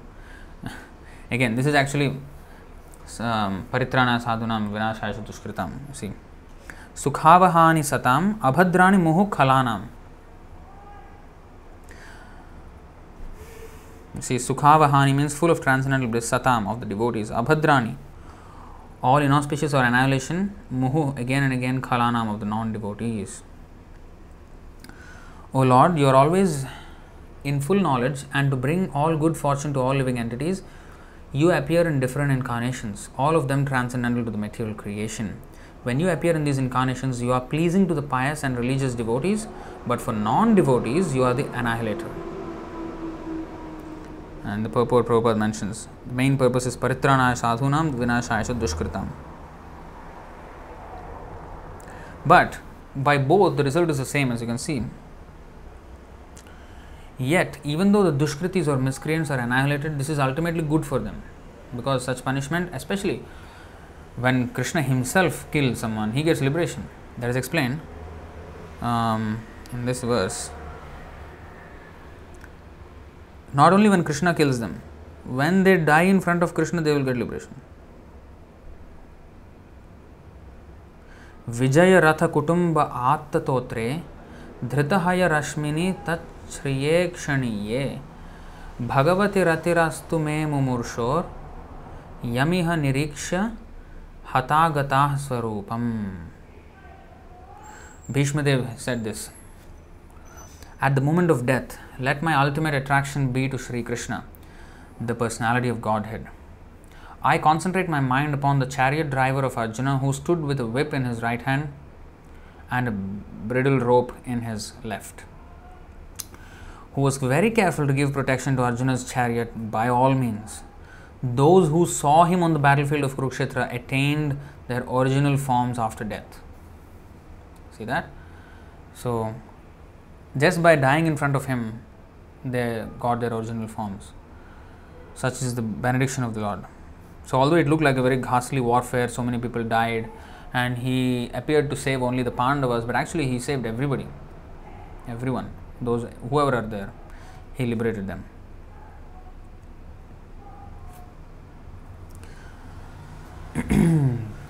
This is a very nice verse too, actually, ten to thirty.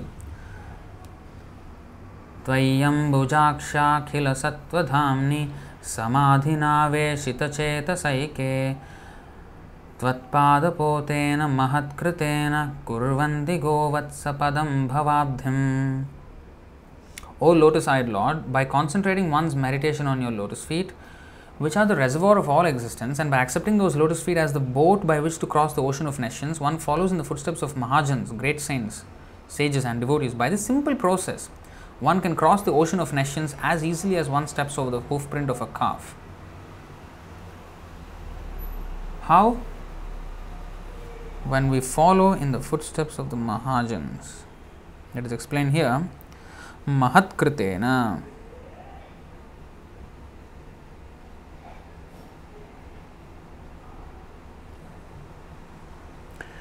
Now, next verse is a famous verse which we have quoted many times.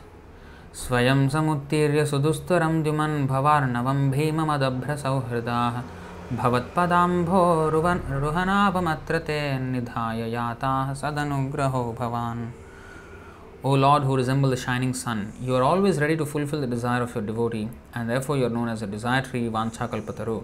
When acharyas completely take shelter under your lotus feet in order to cross the ocean, fierce ocean of nations, they leave behind on earth the method by which they cross, and because you are very merciful to your other devotees, you accept this method to help them. You see, the demigods are praying to the Lord before he he is still in the womb of the mother, but they are already, you know, telling all those things that he will do. See, when acharyas completely take shelter of your lotus feet in order to cross the fierce ocean of nations, they leave behind on earth the method by which they cross, and you accept that method, and those who accept that method, you will accept them. So that means they are already predicting what the Lord would do. So he will he will do so many nice pastimes, ever victorious pastimes, and he will have them uh, written down in books like Bhagavatam, and then he will send acharyas later on to preach that message. So in this way the Lord is arranging for the liberation of all of us. So he is more than eager, more eager, much more eager than us to be to get us liberated. We are not that eager to get liberated from this material world, but he is more eager to liberate us. I think there is one verse which I had been wanting to show from the beginning of the session, but um, forgetting. So this is, um, I think, forty-two, forty-one. Let's see. No.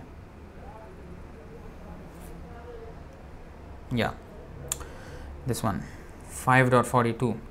Ananda chinmaya rasatmataya manasu yah praninam pratipalan smaratam upetya leelayitena bhuvanani jayatya jasram govindamadi purusham tamaham bhajami. I worship Govinda, the primeval Lord, whose glory ever triumphantly dominates the mundane world. You see that? Whose glory ever triumphantly dominates the mundane world by the activity of his own pastimes. So his pastimes are always victorious. That is, exact word is here. Leela yitena Bhuvanani Jayatya Jasram. Jayati means always glorious, triumphantly dominates. Ajasram, ever. So, Leelayitena Bhuvanani Jayatya is always victorious pastimes. And Yah Praninam Pratiphalam Smaratam Upetya. You know, you see, Pratiphalam means being reflected, Smaratam. Okay, we will see the translation. I worship Govinda, the primeval Lord, whose glory ever triumphantly dominates the mundane world by the activity of his own pastimes, being reflected in the mind of recollecting souls as the transcendental entity of ever blissful cognitive rasa. So the devotees recollect the activities of the Lord, the ever victorious pastimes of the Lord are always reflected in the minds of the recollecting souls. Who are the recollecting souls? Devotees. Um, Shravanam Kirtanam, Kirtanam Vishnu Smaranam. So devotees, they engage in Vishnu Smaranam. When remembrance of Krishna means also remembering his pastimes, hmm. so all the things that he has done. So they are recollecting. So the activities of the Lord, the ever victorious pastimes of the Lord are not only happening when he actually comes, but they are always happening because they are being recollected in the minds of the devotees. So because they are recollecting all those activities, remembrance of the Lord and the Lord are non-different. The, the physical, I mean the, the presence of the Lord and remembrance of the Lord is not different. So when we are remembering the Lord's pastimes, it is as good as he performing the pastimes. And by hearing of those pastimes, it is as good as the Lord performing his pastimes. So, and because the devotees are always glorifying the Lord's pastimes, the Nitya Leela of the Lord is always going on. Like every day we sing the Narasimha prayer, Shilatankana Khalaye, you know. So the pastime of killing the demon Hiranyakashipu is going on every day in the form of the song, Nitya Leela. And of course he, he also, that Leela in different universes, he performs the pastimes. So in that way, the activities of the Lord are reflected in the minds of recollecting souls. And this is the reason why he performs the pastimes. So that he creates topics for the devotees to think about, because there are so many topics that are, there are in this world. Different people are doing different things and people are talking about it. I think um, somebody was sharing with me some, um, I think recent, uh, I think yesterday or something, some Donald Trump, some, uh, you know, he went into a big stadium and, you know, the stadium was empty. He, he expected millions of people and he expected a you know, sell out, but nobody came, you know. So, he's doing something, I mean, whatever it is, but people are talking about it. Whether it is good, bad, ugly, people will talk about things that pe- other people do. So, why to talk about all these things? So, give us some topic. So, the, to give us some topic to talk about, worthwhile topic to talk about, the Lord comes and does all his Leela, so that we can talk about it and get benefit from it. What are we doing in, in these classes every day? We are talking about the Lord and his activities, and that is purifying. It's explained in this fifth canto, five twelve thirteen. Yatrottama shloka gunanuvada prastuyate gramya katha vighatah Nishevyamano nudinam mukshor matim sathim yachati vasudeve. Who are the pure devotees mentioned here? In an assembly of pure devotees, there is no question of discussing material subjects like politics and sociology. In an assembly of pure devotees, there is discussion only of the qualities, forms and pastimes of the Supreme Personality of Godhead. See?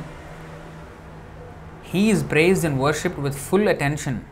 In the association of pure devotees, by constantly hearing such topics respectfully, even a person who wants to merge into the existence of the Absolute Truth abandons this idea and gradually becomes attached to the service of Vasudeva.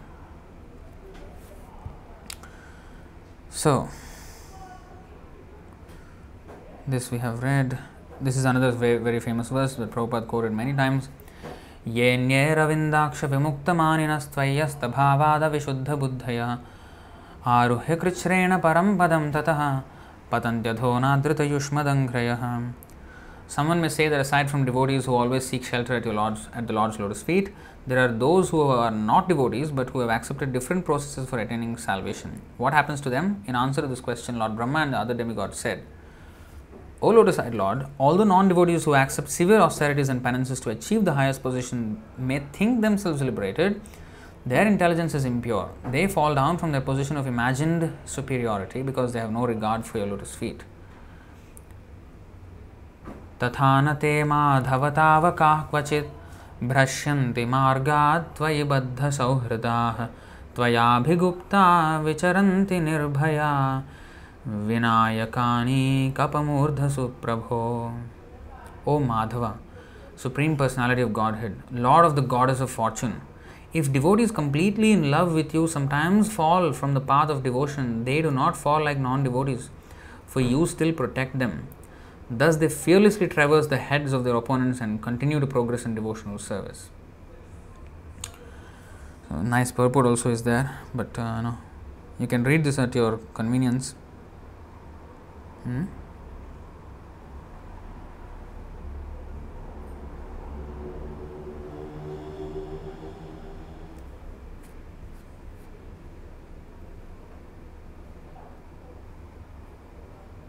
Hmm. So next verse, Sattvam Vishuddham Shrayate Bhavan Sthitau Sharirinam Shreya Upayanam Vapuhu Veda Kriya Yoga Tapah Samadhibhis Tavarhanam Yena Jana Samihate. O Lord, during the time of maintenance, you manifest several incarnations, all with transcendental bodies. Again, this is about incarnations, Janma Karma Chame Divyam. You manifest several incarnations, all with transcendental bodies beyond the mode, material modes of nature. You, when you appear in this way, you bestow all good fortune upon the living entities by teaching them to perform Vedic activities such as ritualistic ceremonies, mystic yoga, austerities, penances, and ultimately samadhi, ecstatic absorption in thoughts of you. Thus, you are worshipped by the Vedic principles.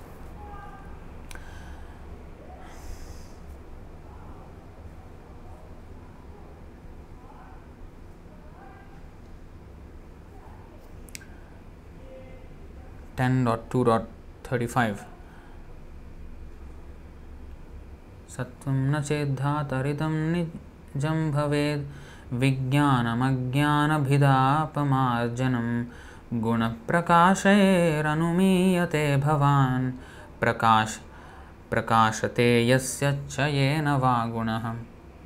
O Lord, cause of all causes, if your transcendental body were not beyond the material, modes of material nature, one could not understand the difference between matter and transcendence. Only by your presence can one understand the transcendental nature of your Lordship, who are the controller of material nature. Your transcendental nature is very difficult to understand unless one is influenced by the presence of your transcendental form. You see, it is said, very nicely said, if your transcendental body were not beyond the modes of material nature, then one could not understand the difference between matter and transcendence.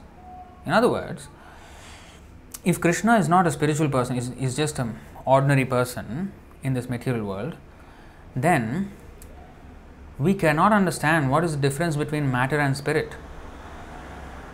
You see, such clear knowledge is only possible by a person who is who does not have the defects of ordinary persons in this world. So, because Krishna's body are beyond the modes of material nature, by hearing his instructions, he does not have imperfections, and so when he is speaking that perfect knowledge, then we can understand the difference between matter and transcendence, and that is real knowledge. Atma Tattvam is real knowledge, when we can understand, distinguish between matter and spirit, and that is exactly what Bhagavad Gita is all about. So,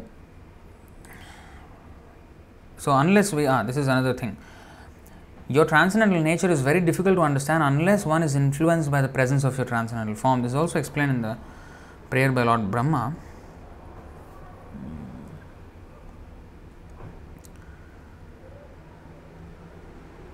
Yeah. ten point fourteen point twenty-nine Athapite deva padambujadvaya prasada leshanugrahita evahi janati tattvam bhagavan mahimno nachanye kopi chiran vichinman. My Lord, if one is favored by even a slight trace of the mercy of your lotus feet, and feet means there is a person, right? he has feet. So unless one is favored by a slight trace of the mercy of your lotus feet, he can understand the greatness of your personality. But those who speculate to understand the Supreme Personality of Godhead are unable to know you, even though they continue to study the Vedas for many years. Chiram Vichinman.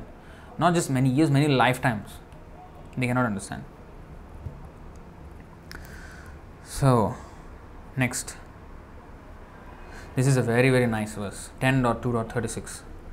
Nanamarupe gunajarn Nanamarupe gunajanma karma bhir. You see, janma and karma. Janma karma chame divyam, he said. This verse, you see how it explains. Nanamarupe gunajanma karma bhir nirupitavye tavatasya sakshinaha manovachobhya manumeya vartmano devakriyayam pratiyantyathapih. O Lord, your transcendental name and form are not ascertained by those who merely speculate on the path of imagination. Your name, form and attributes can be ascertained only through devotional service.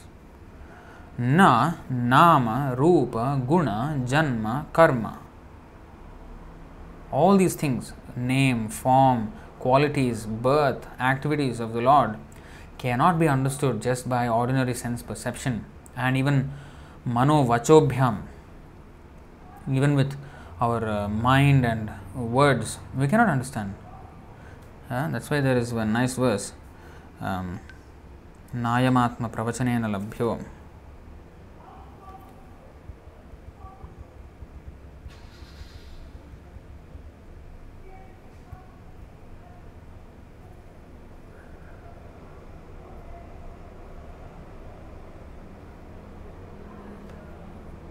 You see?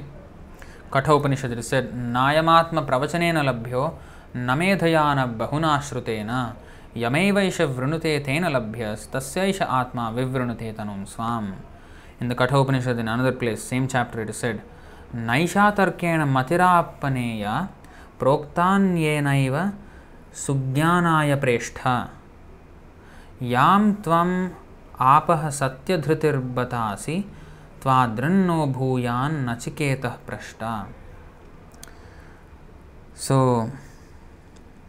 is the explanation. The fact is that the Supreme Personality of Godhead, the Supersoul, cannot be attained simply by explanations, logic and erudite scholarship. One cannot understand him simply by one's brain substance. Even by studying all the Vedic literatures, one cannot understand the Supreme Lord. However, if one is slightly favored by the mercy of the Lord, if the Lord is pleased, one can understand him. But who are the candidates eligible to receive the mercy of the Lord? Only the devotees. They alone can understand what is, what is the Supreme Personality of Godhead. The Lord reveals himself to the sincere devotee when he is pleased with his service. Swayameva spuratyadaha. One should not try to understand the Lord simply from the statements of the Vedas, nor should one uselessly attempt to decry those state, these statements through reasoning and logic. Hmm. So, in other words, we have to serve him, and when he is pleased, and that's when he will reveal. So today he is saying in today's verse, Janma karma chame divyam evam yovati tatvataha. You must understand my janma and my karma, my birth and activities. In truth, in reality, then you will cross over this cycle of birth and death. But how to do that? By submissive uh, uh, reception of transcendental knowledge from Krishna through the Acharya. So, next. Shrinman grinansam smarayam chintayan namani rupani cha mangalani te kriyasu yastva charanaravindayor avishta cheta nabhavaya kalpate. Even while engaged in various activities, devotees whose minds are completely absorbed at your lotus feet and who constantly hear, chant, contemplate and cause others to remember your transcendental names and forms are always on the transcendental platform, and, and, and thus they can understand the Supreme Personality of Godhead. Very nice verse. So even if one is engaged in so many activities in this material world, if our minds are absorbed in the, you know, lotus feet of Krishna through hearing, chanting, contemplating and causing others to remember, that means preaching, then thus they always they can understand the Supreme Personality of Godhead. These purports are also very valuable, actually, very nice. Dishtyaharesya bhavatah pado bhuvo bharopanitas tavajan tavajan maneshituhu Dishtyankitam tvat padakai shushobhanair drakshyama gamdyam chatavanukampitam. O Lord, we are fortunate because the heavy burden of the demons upon this earth is immediately removed by your appearance. Again, Vinashaya Dushkritam. Indeed, we are certainly fortunate, for we shall be able to see upon this earth and in the heavenly planets the marks of lotus, conch shell, club and disc that adorn your lotus feet. So, his footprints will be everywhere on the earth. So, they are saying that we will be Uh, indeed, we are certainly fortunate, for we shall be able to see upon this earth and in the heavenly planets the marks of the lotus, conch shell, club and disc that adorn your lotus feet. See, so his footprints will be soon marked, marking the so many places on the earth. So the earth will become fortunate, and even we also, demigods, we will also come down to see that, to, the, to see the footprints of you. Actually, Kunti Devi also has a prayer about the footprints of the Lord. I think it's one eight thirty-eight, maybe thirty-nine. Yeah, thirty-nine. Neyam shobhishyate tatran yathedanim gadadhara tvatpadairankita bhati svalakshana vilakshitaihim. O Gadadhar, Krishna, our kingdom is now being marked by the impressions of your feet, and therefore it appears beautiful. But when you leave, it will no longer be so. So again, the same point, that Krishna's lotus feet are the beautifying factor of. The Pandavas were not interested in all this war. They fought such a big war, eliminated all their cousins, and sit on the and sat on the throne. It looked like, wow, they are so greedy that they kill their own family members to just sit on the throne. It looks like that. But when Krishna left this world, Yudhishthir Maharaj did not even speak to his brothers or his wife. He just walked straight out. Straight out. Without even speaking a word. Nobody. He did not speak to anyone. And following him, all his brothers and wife, everybody, Draupadi, everybody were followed. And they silently went all the way to the Himalayas. And they gave up their bodies. That means, although it looks like, oh, he was after this um, wealth and fame and opulence of, you know, that's why he killed all his uh, cousins and all. They were not in the least interested. Not in the least. They were interested only because Krishna asked them to do so. Now when Krishna was no more there, he, he you know, he already left this world. That's it. The Pandavas had no interest in the world anymore. Then why were they interested before? They were not interested in the world ever. They were never interested in the world, but they were interested in Krishna, and Krishna wanted them to become rulers, so they accepted that. They fought for it because Krishna wanted them to fight. Otherwise, they had no desire. That's why Arjuna in the beginning, no, I, I, let them have it, and let them have the throne, I will go to the forest. But Krishna said, no, I want the, my devotees to rule the, the world, because the whole world must be directed in the proper way. I want you to be the king. Hmm? So, when finally Bhagavad Gita was spoken, Arjuna agreed. So only for Krishna did they seemingly appear, and even Arjuna, I mean Yudhishthira Maharaj did the Rajasuya sacrifice, Ashwamedha sacrifice. These are all usually karmakanda activities. But he was not interested in all those results at all. He was interested because Krishna was there. Krishna was asked him to do something, he will do. He, Krishna asked me to do Rajasuya Yajna, I will do. Krishna asked me to do Ashwamedha Yajna, I will do. Whatever Krishna asked me, I will do. He was not interested in the Rajasuya Yajna. He was not interested in the opulence. He was interested in Krishna. So that is the um, difference between the devotees and the non-devotees. So the devotees will use everything, but in Krishna's service. In connection with Krishna, everything is value for them. Otherwise, they are not interested in anything. Like an aeroplane. The whole life, Prabhupada never, uh, I mean, never went on an aeroplane until seventy years old. Even to America, he went on ship. So for his own personal reasons, he was having business, he was having pharmaceutical business, you know, in Allahabad, and he had to go to between Calcutta and Allahabad, and he had all these travels to do, and he, with his father also he went to many holy places. He never used the um, plane. For preaching, oh, how much he travelled fourteen times around the globe. So much in the last twelve years of his life. So much. Otherwise, he was not interested in the plane. He was not interested in the other countries.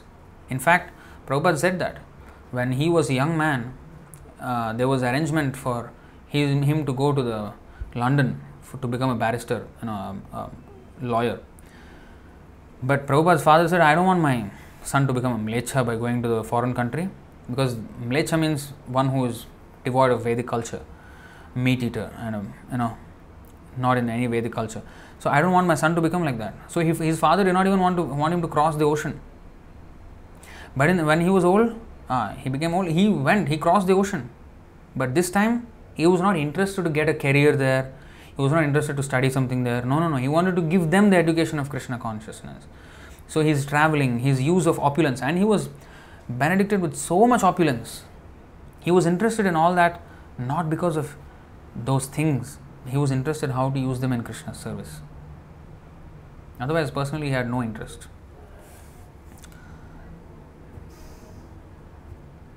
And you see this one also, eight thirty-eight. Kevayam nama rupabhyam yadubhihi saha pandavaha bhavato darshanam yarhi hrishikanam iveshutu. Very nice explanation here also. Kunti Devi is saying, as the name and fame of a particular body is finished with the disappearance of the living spirit, similarly, if you do not look upon us, all our fame and activities along with the Pandavas and Yadus will at, end at once. So, your glance on us is very important for us. Everything else doesn't matter to us. All the so-called importance we have is only because of your mercy. Your mercy, and we are not caring about that importance at all. But we want that your glance upon us will never be taken away from us. So that's their prayer.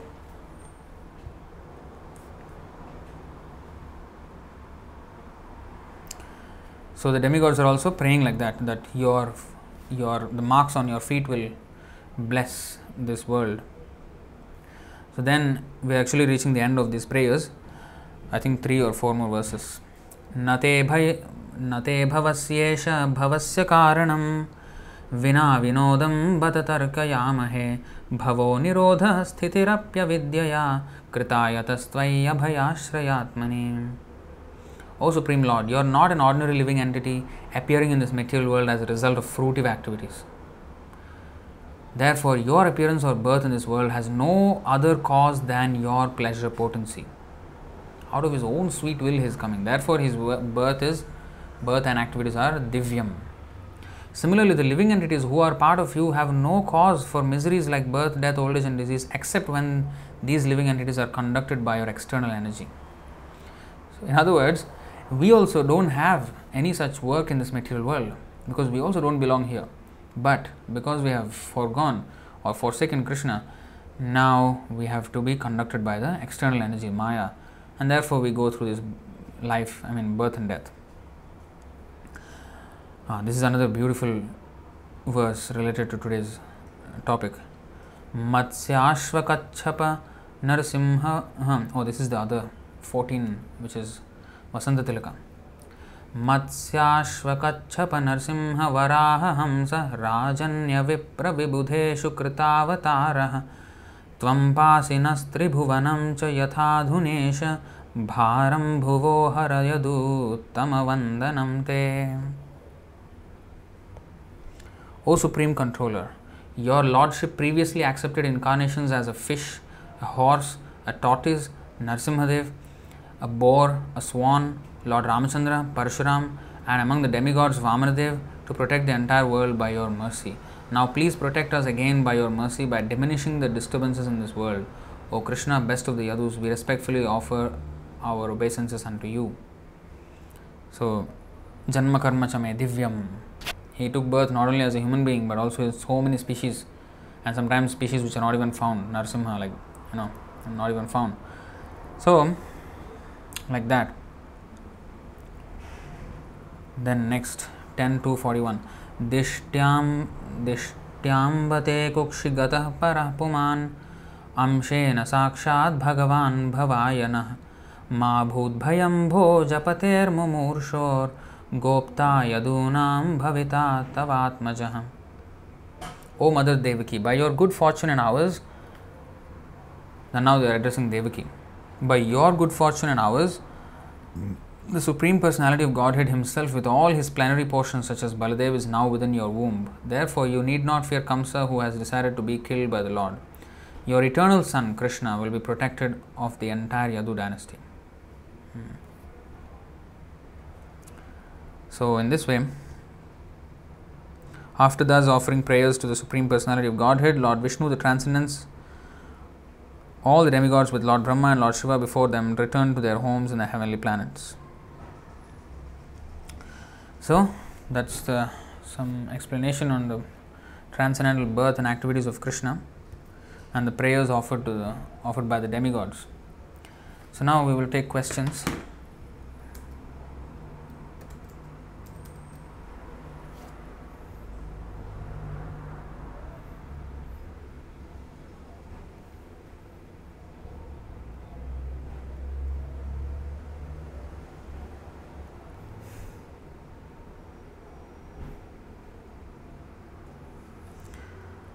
Okay, so first question by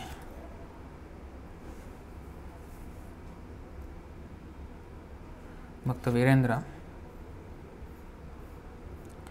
Lord Krishna says to Arjuna in Bhagavad Gita, uh, eighteen point sixty-six verse, that give up all types of religions, religions and surrender unto me. Similarly, Lord Buddha says to his followers to surrender unto him, Bauddham, Buddham Sharanam Gacchami, Dharmam Sharanam Gacchami. Christians say Jesus is the only way, while Muslims surrender only to Allah.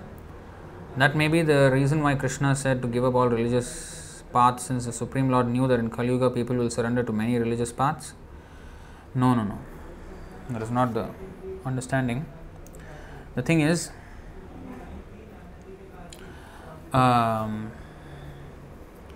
all of them are saying the same thing, like Jesus is the way to, you know, see, Jesus said, I am the way, the truth and life. So through the Guru only we can go to God. So there's nothing against our uh, philosophy.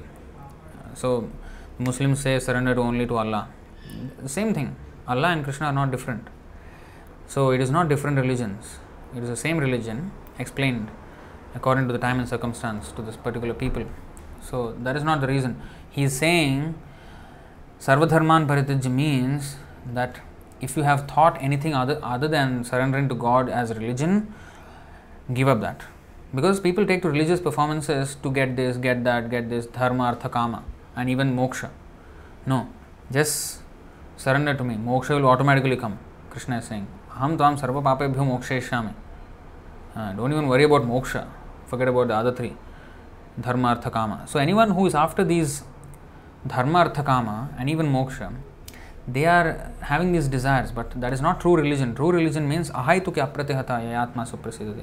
So he is asking us to give up materially motivated religion. Um, what is that? Dharma projhita kaitavotra.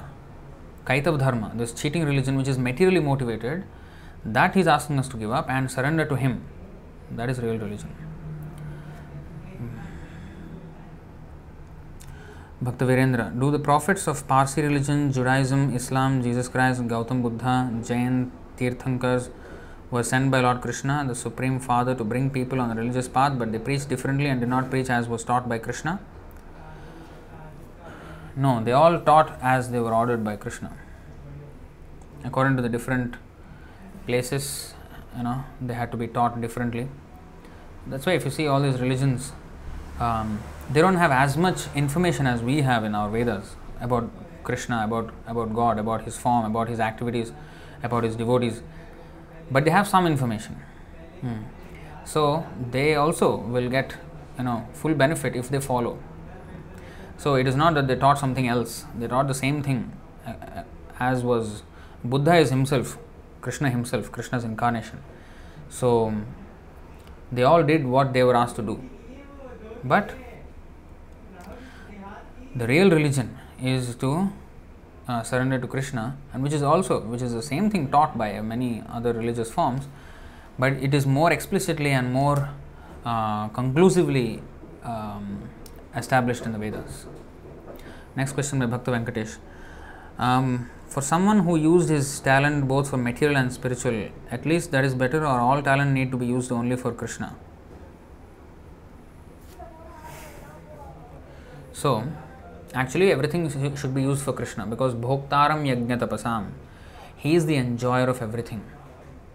He is, he is, he should enjoy the result of all our talents or activities or anything like that.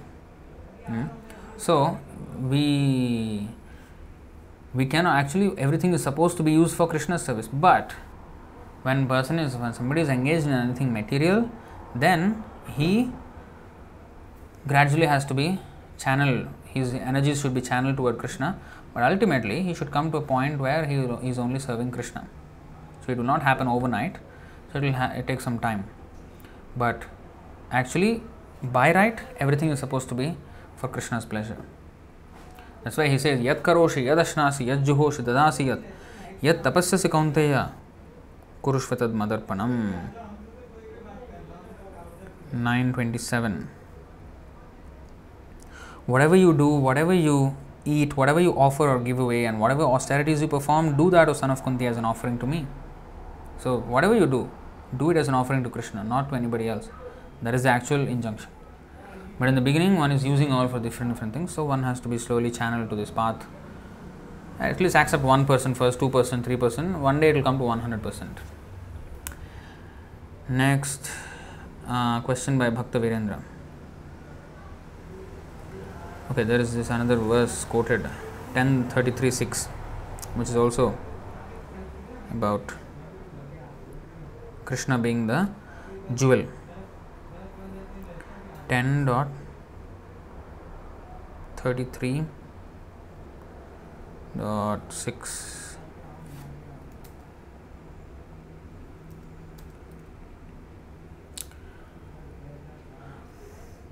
Tatrati tatrati shushubhe tatrati shushubhe tabher Bhagavan Devaki sutah madhye maninam haimanam Maha Marakato Yatha. In the midst of the dancing gopis, Lord Krishna appeared most brilliant, like an exquisite sapphire in the midst of golden ornaments.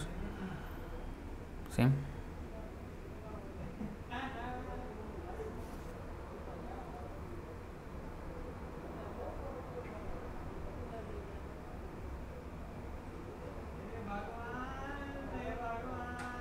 You see here?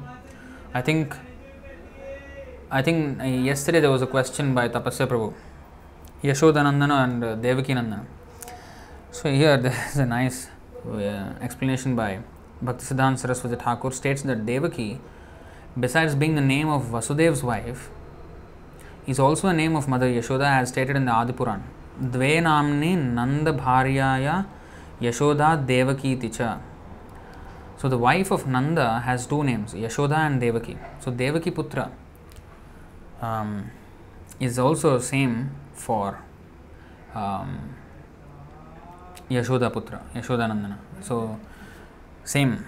So, there are two names for Yashoda, the wife of Nanda, Yashoda and Devaki.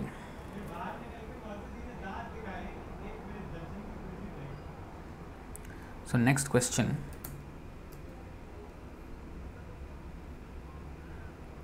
Mm, question by Bhakta Virendra. Dhruva Maharaj was benedicted by Prishni Garbha incarnation, who is the son of Sutapa and Droni.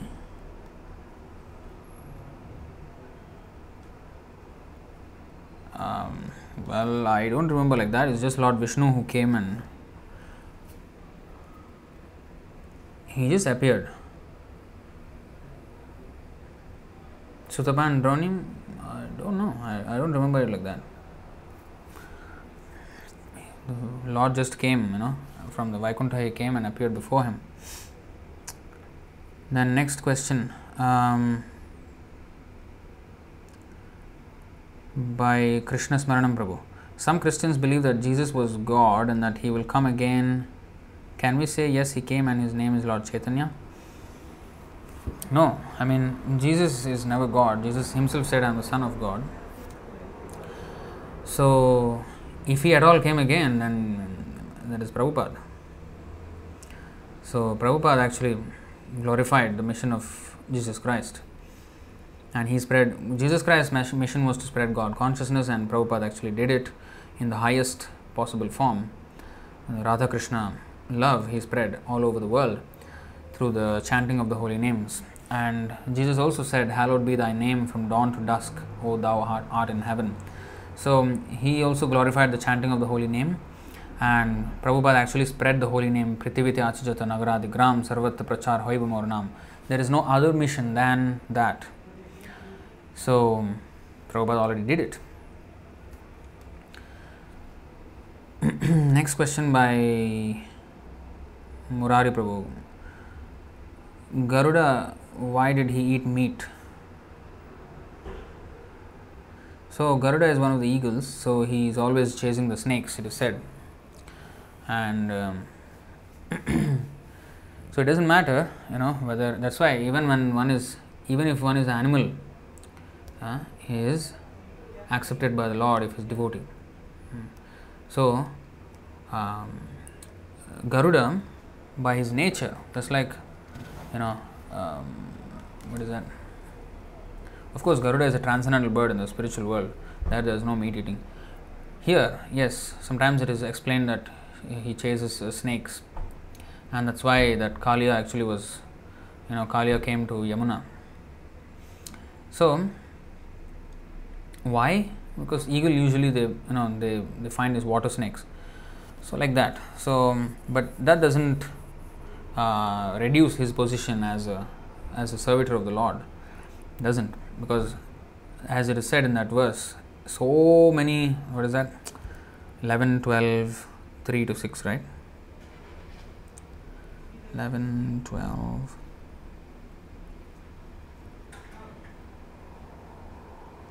Like for example, I will give you another example. When um, Vali was killed by Ram- Ramachandra Bhagavan, uh, Sugriva uh, won, I mean he, he had all these Vanara army under his control. But Vali's wife was given to Sugriva, because in their community that is right. Usually, I mean when a brother dies, the, the, the wife of the Is not the wife of that man is not enjoyed by the brother, right? But in their in their um, Vanara society, uh, that is not wrong. So he gave Vali's wife to Sugriva. So, but still, it is not, you know, he, oh, your illicit sex, I won't accept you. No, he's just, you know, it's, that's why it is said here. eleven, twelve, three to six. You see. In every yuga, many living entities entangled in the modes of passion and ignorance gain the association of my devotees. Um, one second. Yeah. Thus, such living entities as Daityas, Rakshasas, birds, beasts, Gandharvas, Apsaras, Nagas, Siddhas, Charanas, Guhyakas, Vidyadharas, as well as other such lower class human beings such as Vaishyas, Sudras, women and others were able to achieve my supreme abode. Vritasura, Prahlad Maharaj and others like them also achieved my abode by association with my devotees. As did personalities such as Vrishaparva, Bali Maharaj, Banasura, Maya, Vibhishana, Sugriva, Hanuman, Jambavan, Gajendra, Jatayu, Tuladhara, Dharmavyadha, Kubja, the Gopis in Vrindavan and the wives of the Brahmanas who were performing sacrifice. So even in the five nineteen seven, Hanuman says, uh, yesterday also we have seen that verse, Na janmanonam mahatona saubhagam navan buddhir nakritistosha hetu tairyad visrishtan apinova naukasash chakara sakhe bata lakshmana grajaham. One cannot establish a friendship with the Supreme Lord Ramachandra on the uh, basis of material qualities such as one's birth in an aristocratic family, one's personal beauty, one's eloquence, one's sharp intelligence, or one's superior race or nation. None of these qualifications is actually a actually a prerequisite for friendship with Lord Sri Ramachandra.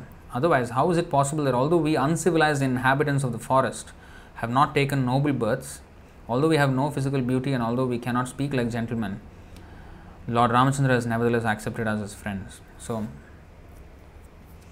so here we find, so there is no, if, if I mean if the Lord is using Garuda as his carrier, who are we to even comment on Garuda? That we have to understand. Okay, next. Um, Sanjay Sukhdev. What is the difference between Lord Krishna and Lord Shiva? Are the same? No, they are not the same.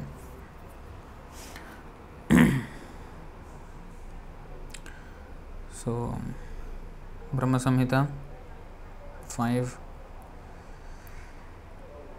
Again, this question has nothing to do with today's class.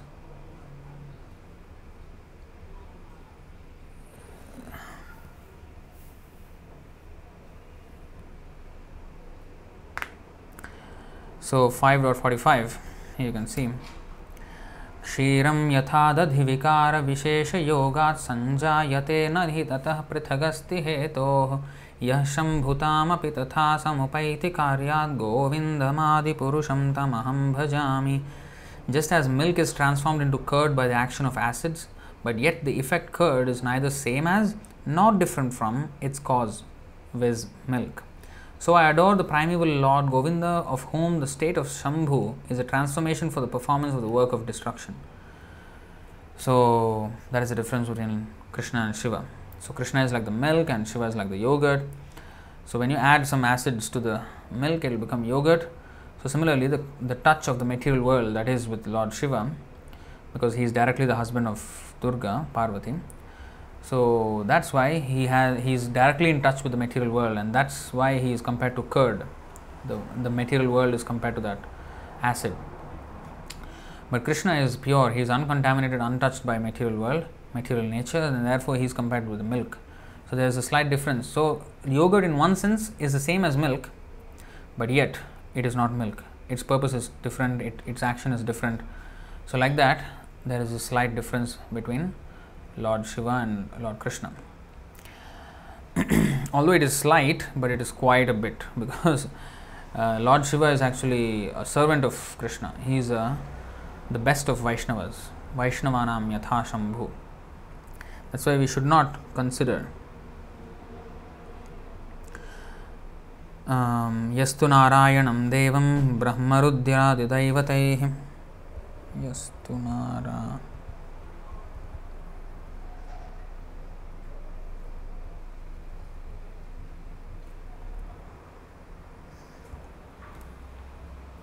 You see this?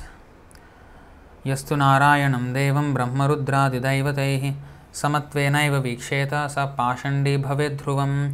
A pashandi or atheist is one who considers the great demigods such as Lord Brahma and Lord Shiva equal to the Supreme Personality of Godhead Narayana. And similarly, um, others other verses are also there.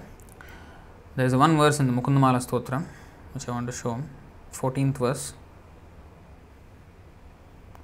Prithvi renu ranu payamsi kanikaha phalgu spulingo laghus tejo nishvasanam maruttanutaram randhram susukshmam nabhaha kshudra rudra pitamaha prabhritaya keetaha samastah suraha drishte yatra satarako vijayate shri padadhuli kanaha. Once our Savior has been seen, that means Lord Vishnu, the whole earth becomes no greater than a speck of dust. All the waters of the ocean become mere droplets. The totality of fire becomes a minute spark. The winds become just a faint sigh. And the expanse of space becomes a tiny hole. Great lords like Rudra and Grandfather Brahma become insignificant. And all the demigods become like small insects. Indeed, even one particle of dust from our Lord's feet conquers all. And Lord himself says, Ekam shena sthito jagat. You know, just by one particle of mine, I am maintaining the entire universe. So Lord Shiva and Lord Krishna are not the same at all. We should never consider that.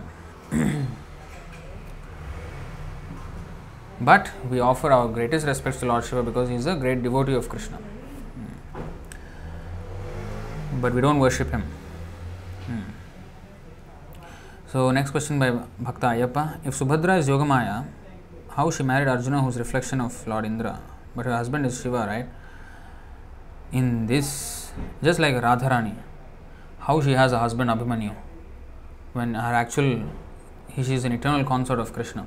So these are, you know, pastimes in different capacities. Krishna, you know, uh, and his devotees, they are all, you know, Yogamaya is actually sometimes known as Durga, but sometimes also known as Subhadra Devi, you know, who is Yogamaya in the spiritual world. In the material world, she is known as Durga.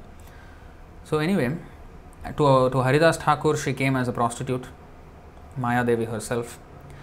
So she is neither. She is, of course, um, Durga in her original form is Shiva's um, wife.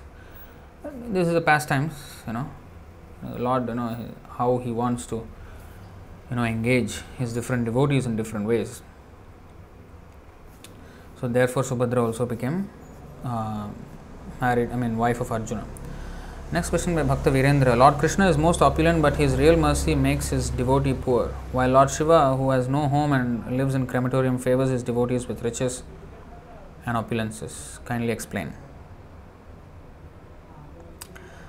Um, well, actually, this explained one one of the purports of by Prabhupada uh, that uh, Lord Shiva, he is called Ashutosh. He's, he he easily gives material benedictions, whereas Krishna is interested in our spiritual welfare. The demigods are more or less like merchants. So, in correspondence to our um, corresponding to our worship, they reward us. Kankshantas. Uh, what is that? Sarvatam, what is that? four point twelve, I think, Bhagavad Gita. Kankshantam karmanam siddhim yajanti iha devata. So that is, uh, yeah, I think four point twelve. Yes. Kshipram himanushe loke siddhir bhavati karma cha. Men in this world desire success in fruitive activities, and therefore they worship the demigods. Quickly, of course, men get results from fruitive work in this world, and especially true so for Lord Shiva. Lord Shiva's devotees are usually wealthy, you know. But it is like merchant. It is like when you go to a shop, as much as you pay, you can get. The, the shopkeeper is not really um, merciful upon you, because he, he just wants that money, and he just gives you according to that money. So the demigods also, they only give such things according to our worship. But devotees are actually very merciful, and Krishna especially, he is like a father. Now if you go to a shop and pay some five dollars, and or I don't know how much a cigarette packet costs, if you pay that much, and you will get a cigarette box, and you will, there will be like ten or twenty cigarettes inside. But if you ask your father, I want a cigarette, you will get a slap, I mean, if he is a good father. so um, so it, it looks like, wow, the shopkeeper is better than my father, you know. Even the shopkeeper is better. He is at least giving me what I want. This my father can't even give me what I am asking for. So it's like that. But who actually cares for the well-being of the boy? The father. So he will not easily give things which will unnecessarily increase the feverish condition of the material world. Rather, he will give him his own lotus feet, and that fulfills all desires. And that is explained. We have shown that verse many times. Srimad Bhagavatam five nineteen twenty-seven.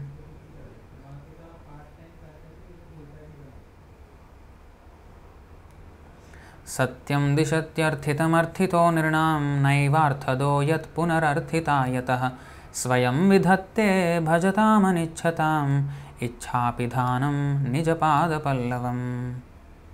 The Supreme Personality of Godhead fulfills the material desires of a devotee who approaches him with such motives. But he does not bestow benedictions upon the devotee that will cause him to demand more benedictions again. However, the Lord willingly gives the sh- devotee shelter at his own lotus feet, even though such a person does not aspire for it. And that shelter satisfies all his desires. That is the Supreme Personality of Godhead's special mercy. And that's how Krishna benedicts his devotees.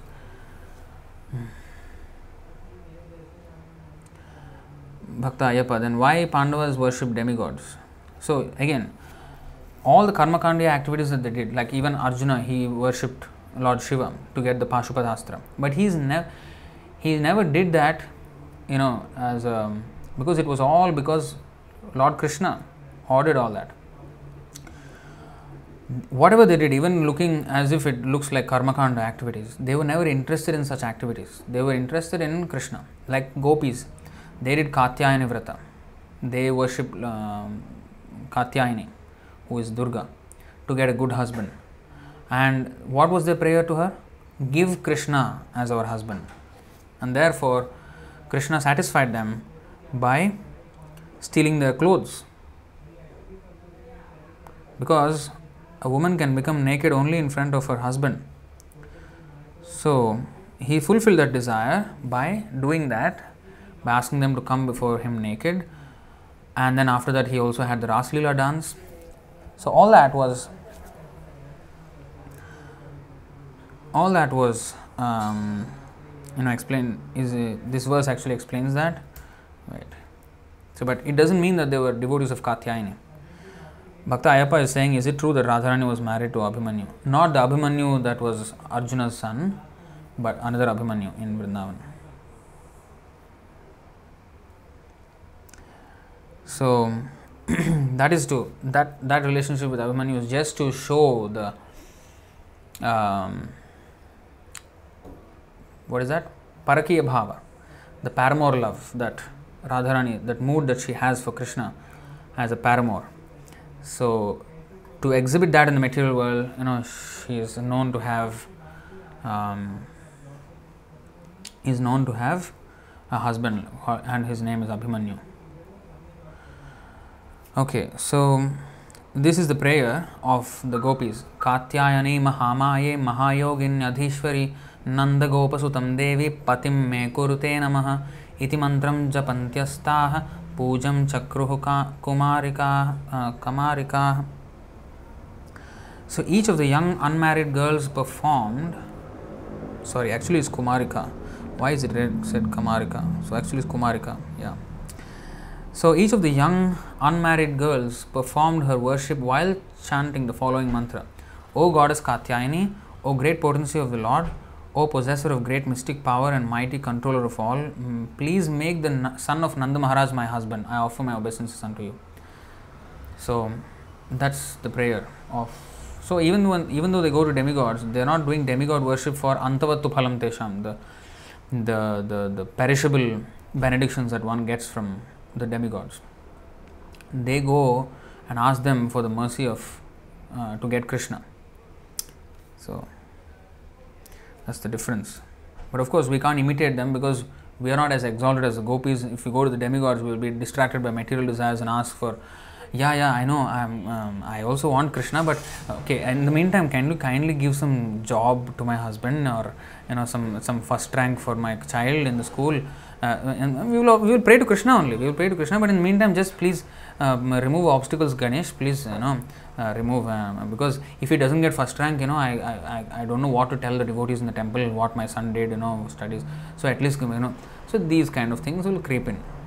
So because we are not advanced, therefore, um, Prabhupada actually completely. Even though Rupa Goswami himself said that every devotee should worship Ganesh before starting Krishna worship, so that to remove all, all obstacles in the worship of Krishna.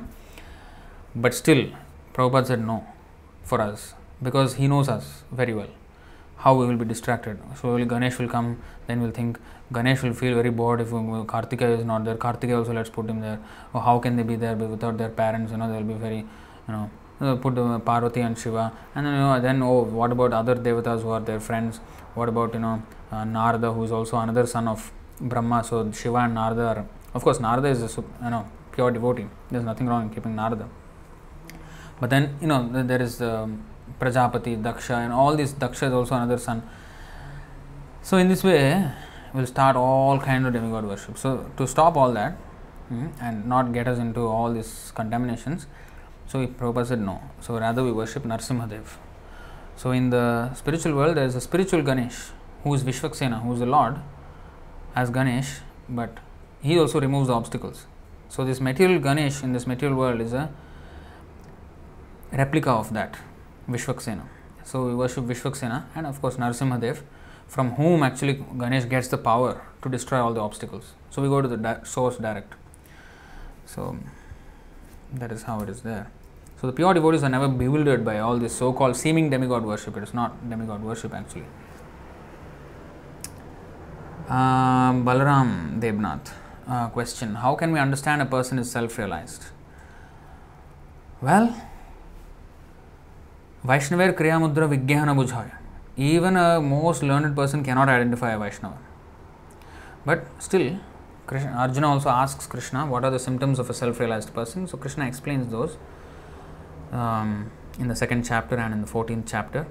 In the second chapter, fifty-fourth verse, and fourteenth chapter, twenty-first verse, Arjuna asks the same question: what are the symptoms of a transcendentalist, of a self-realized person?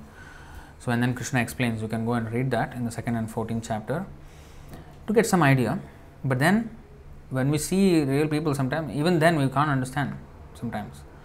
So, anyway, if we are fortunate, actually it is said that only a pure devotee can identify another pure devotee. So, one has to become a devotee first. So, when he becomes devotee, the more and more, then he will be able to see what who is a non-devotee, who is an envious person, who is an innocent person, who is a self-realized person, who is advanced, who is not. Who is, so, everything he will see. So, as we become more and more advanced, then we will be able to see more and more clearly. That's why the second-class devotee is meant to see that. Who is um, what? Innocent, who is envious, who is a devotee, who is the Lord. And even among devotees, as we can see in the Nectar of Instruction, how to associate differently with different devotees. That is explained in the fifth, fifth verse of the Nectar of Instruction. Krishneti yasya giritam manasadriyeta dikshasti chet pranatibhischa bhajantamisham Sushrushaya bhajana vigyam ananyam anyan nindadi shunyam hritam ipsita sangalabdhya. One should mentally honor the devotee who chants the holy name of Lord Krishna. Who chants the holy name, we should mentally honor him. One should offer humble obeisances to the devotee who has undergone spiritual initiation, Diksha, and is engaged in worshipping the deity. And one should associate with and faithfully serve that pure devotee who is advanced in undivided devotional service and whose heart is completely devoid of the propensity to criticize others. So, in this way, one is one has to associate differently. So, as we, in, I mean, advance in our devotional service, we will un- able to understand. In the beginning, especially Kanishtadhikari, he cannot know who is a self-realized and who is devotee, who is non-devotee, who is advanced, who is not. Nothing he knows. So, he makes so many mistakes because of that in his, in his dealings. So, as we become more and more advanced, then we can learn all these things. The next question. Um,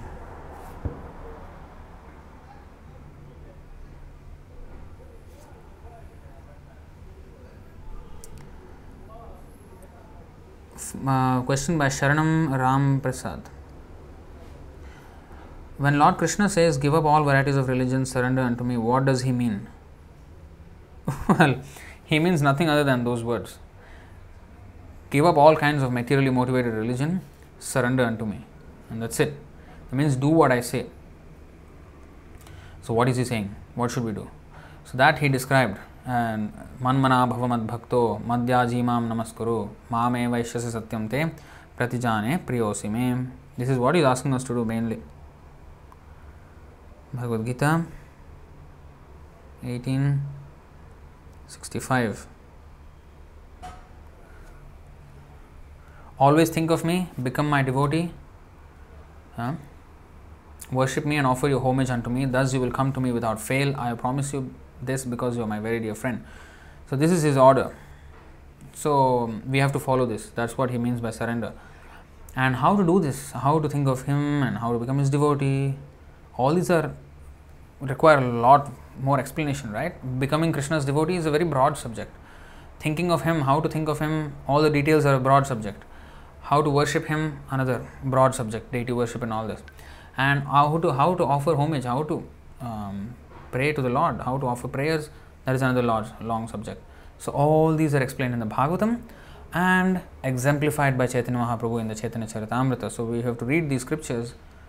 At least, you can start with Nectar of Devotion, which already has all these principles, everything, all these how to do. That's why Rupa Goswami wrote that book. So, we have to read that. And then we will know what it means by surrender to Krishna. It means there is no other desire. Anyabhilashita shunyam. Every other desire is zero. Just surrender to Krishna. Whatever Krishna asks me to do, I have to do. Usually when one goes to God, he will ask God, Krishna, please give me that, please give me this, please, please give me that. So, he is always giving the order and Krishna has to fulfill. Of course, Krishna will choose to fulfill or not, but he is always giving order. But no, we have to change that. Surrender means you give order, I will carry out. Uh, that's why devotee is called Sarvarambha Parityagi in the second, uh, twelfth chapter, sixteenth verse. Sarvarambha Parityagi. That means he has no arambha. He will not start a plan. He accepts Krishna's plan and executes it. In execution of that plan, he will have many plans. He will make many plans. But the original plan is coming from Krishna and he executes that. So that is surrender. Next question by Bhakta Virendra. Death ends everything by giving atheists, materialists repeated birth and death, hell or birth in lower animal species, while a devotee is given place in eternal kingdom by the mercy of Krishna. Yeah, so that is this. So you are saying, is this correct? So it is correct.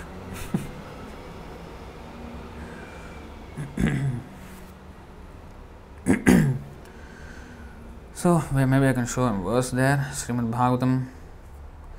I mean, some are very obvious, obvious answers.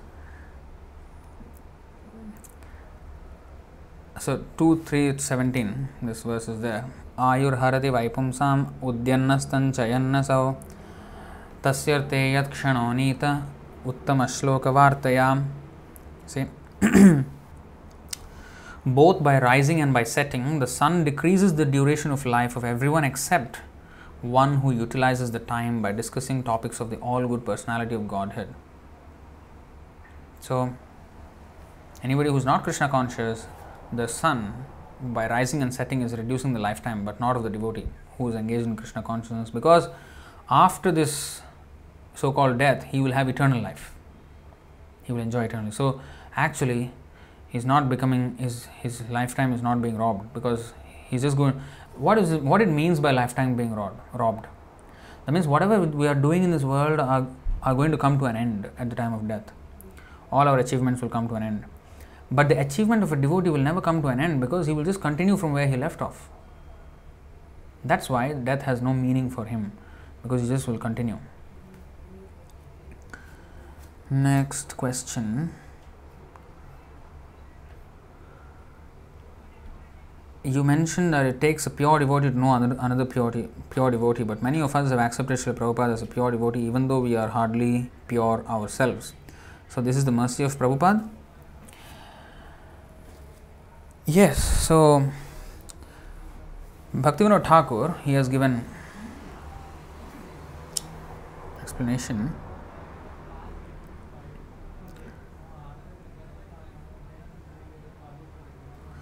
Here, Bhaktivinoda Thakur, let's show you the, show you that.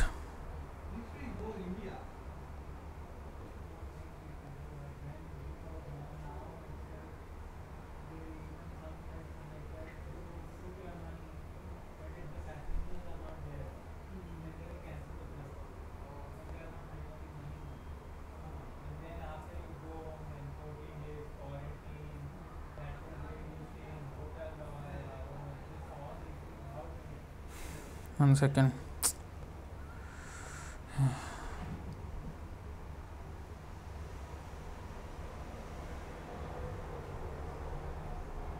Hmm. Srila Bhaktivinoda Thakur. So that devotee should also know his own position and should not try to imitate a devotee in a higher, situated on a higher platform. Srila Bhaktivinoda Thakur has given some practical hints to the effect that an Uttama Adhikari Vaishnav can be recognized by his ability to convert many fallen souls to Vaishnavism. One should not become a spiritual master unless he has attained the platform of Uttama Adhikari. So, of course, we did not see this quote and accept Srila Prabhupada as a spiritual master and as a pure devotee, although this is uh, one of the indications that Bhaktivinoda Thakur is giving. But there are devotees who also may not, like Gaurakishore Das Babaji, he also, of course, preached, but not as extensively as Prabhupada. But still, he's a pure devotee, right? So uh, it's even harder to, uh, uh, what is that? Uh, understand that they are pure devotees, like Vamshi Das Babaji. Very difficult to understand their personalities. So only by the mercy of a pure devotee we can understand him. Just like by the mercy of the Lord we can understand him, by the mercy of pure devotee, if he chooses to, you know, and if a person is sincere, look, sincerely looking for, so it's like Guru Krishna Prasadapaya Bhaktilata Bij, if one is sincerely looking for self-realization, then he will be shown the bona fide spiritual master. And then, by learning from him, then he will understand, okay, this is pure devotee, this is, oh, so my spiritual master is a pure devotee. So by the mercy of Prabhupada, yes, as you said, so we understand that um, he is a pure devotee. All right, that is the end of the session, I guess. Thank you very much for putting up with this long session. Bhagavad Gita ki jai. Sri Krishna Janmabhumi ki jai. Janmashtami ki jai, which is coming, I think, August. Yeah, still some time is there. So, yeah. So next we will see tomorrow four point ten, and we will see more of how a devotee can go to Krishna by accepting these these principles, that by understanding Krishna as he is. All right. So Bhagavad Gita ki jai, Srila Prabhupada ki jai, Ananta Koti Vaishnava Vrinda ki jai, Nitai Gaur Premanande, Hari Hari Bol, Hare Krishna.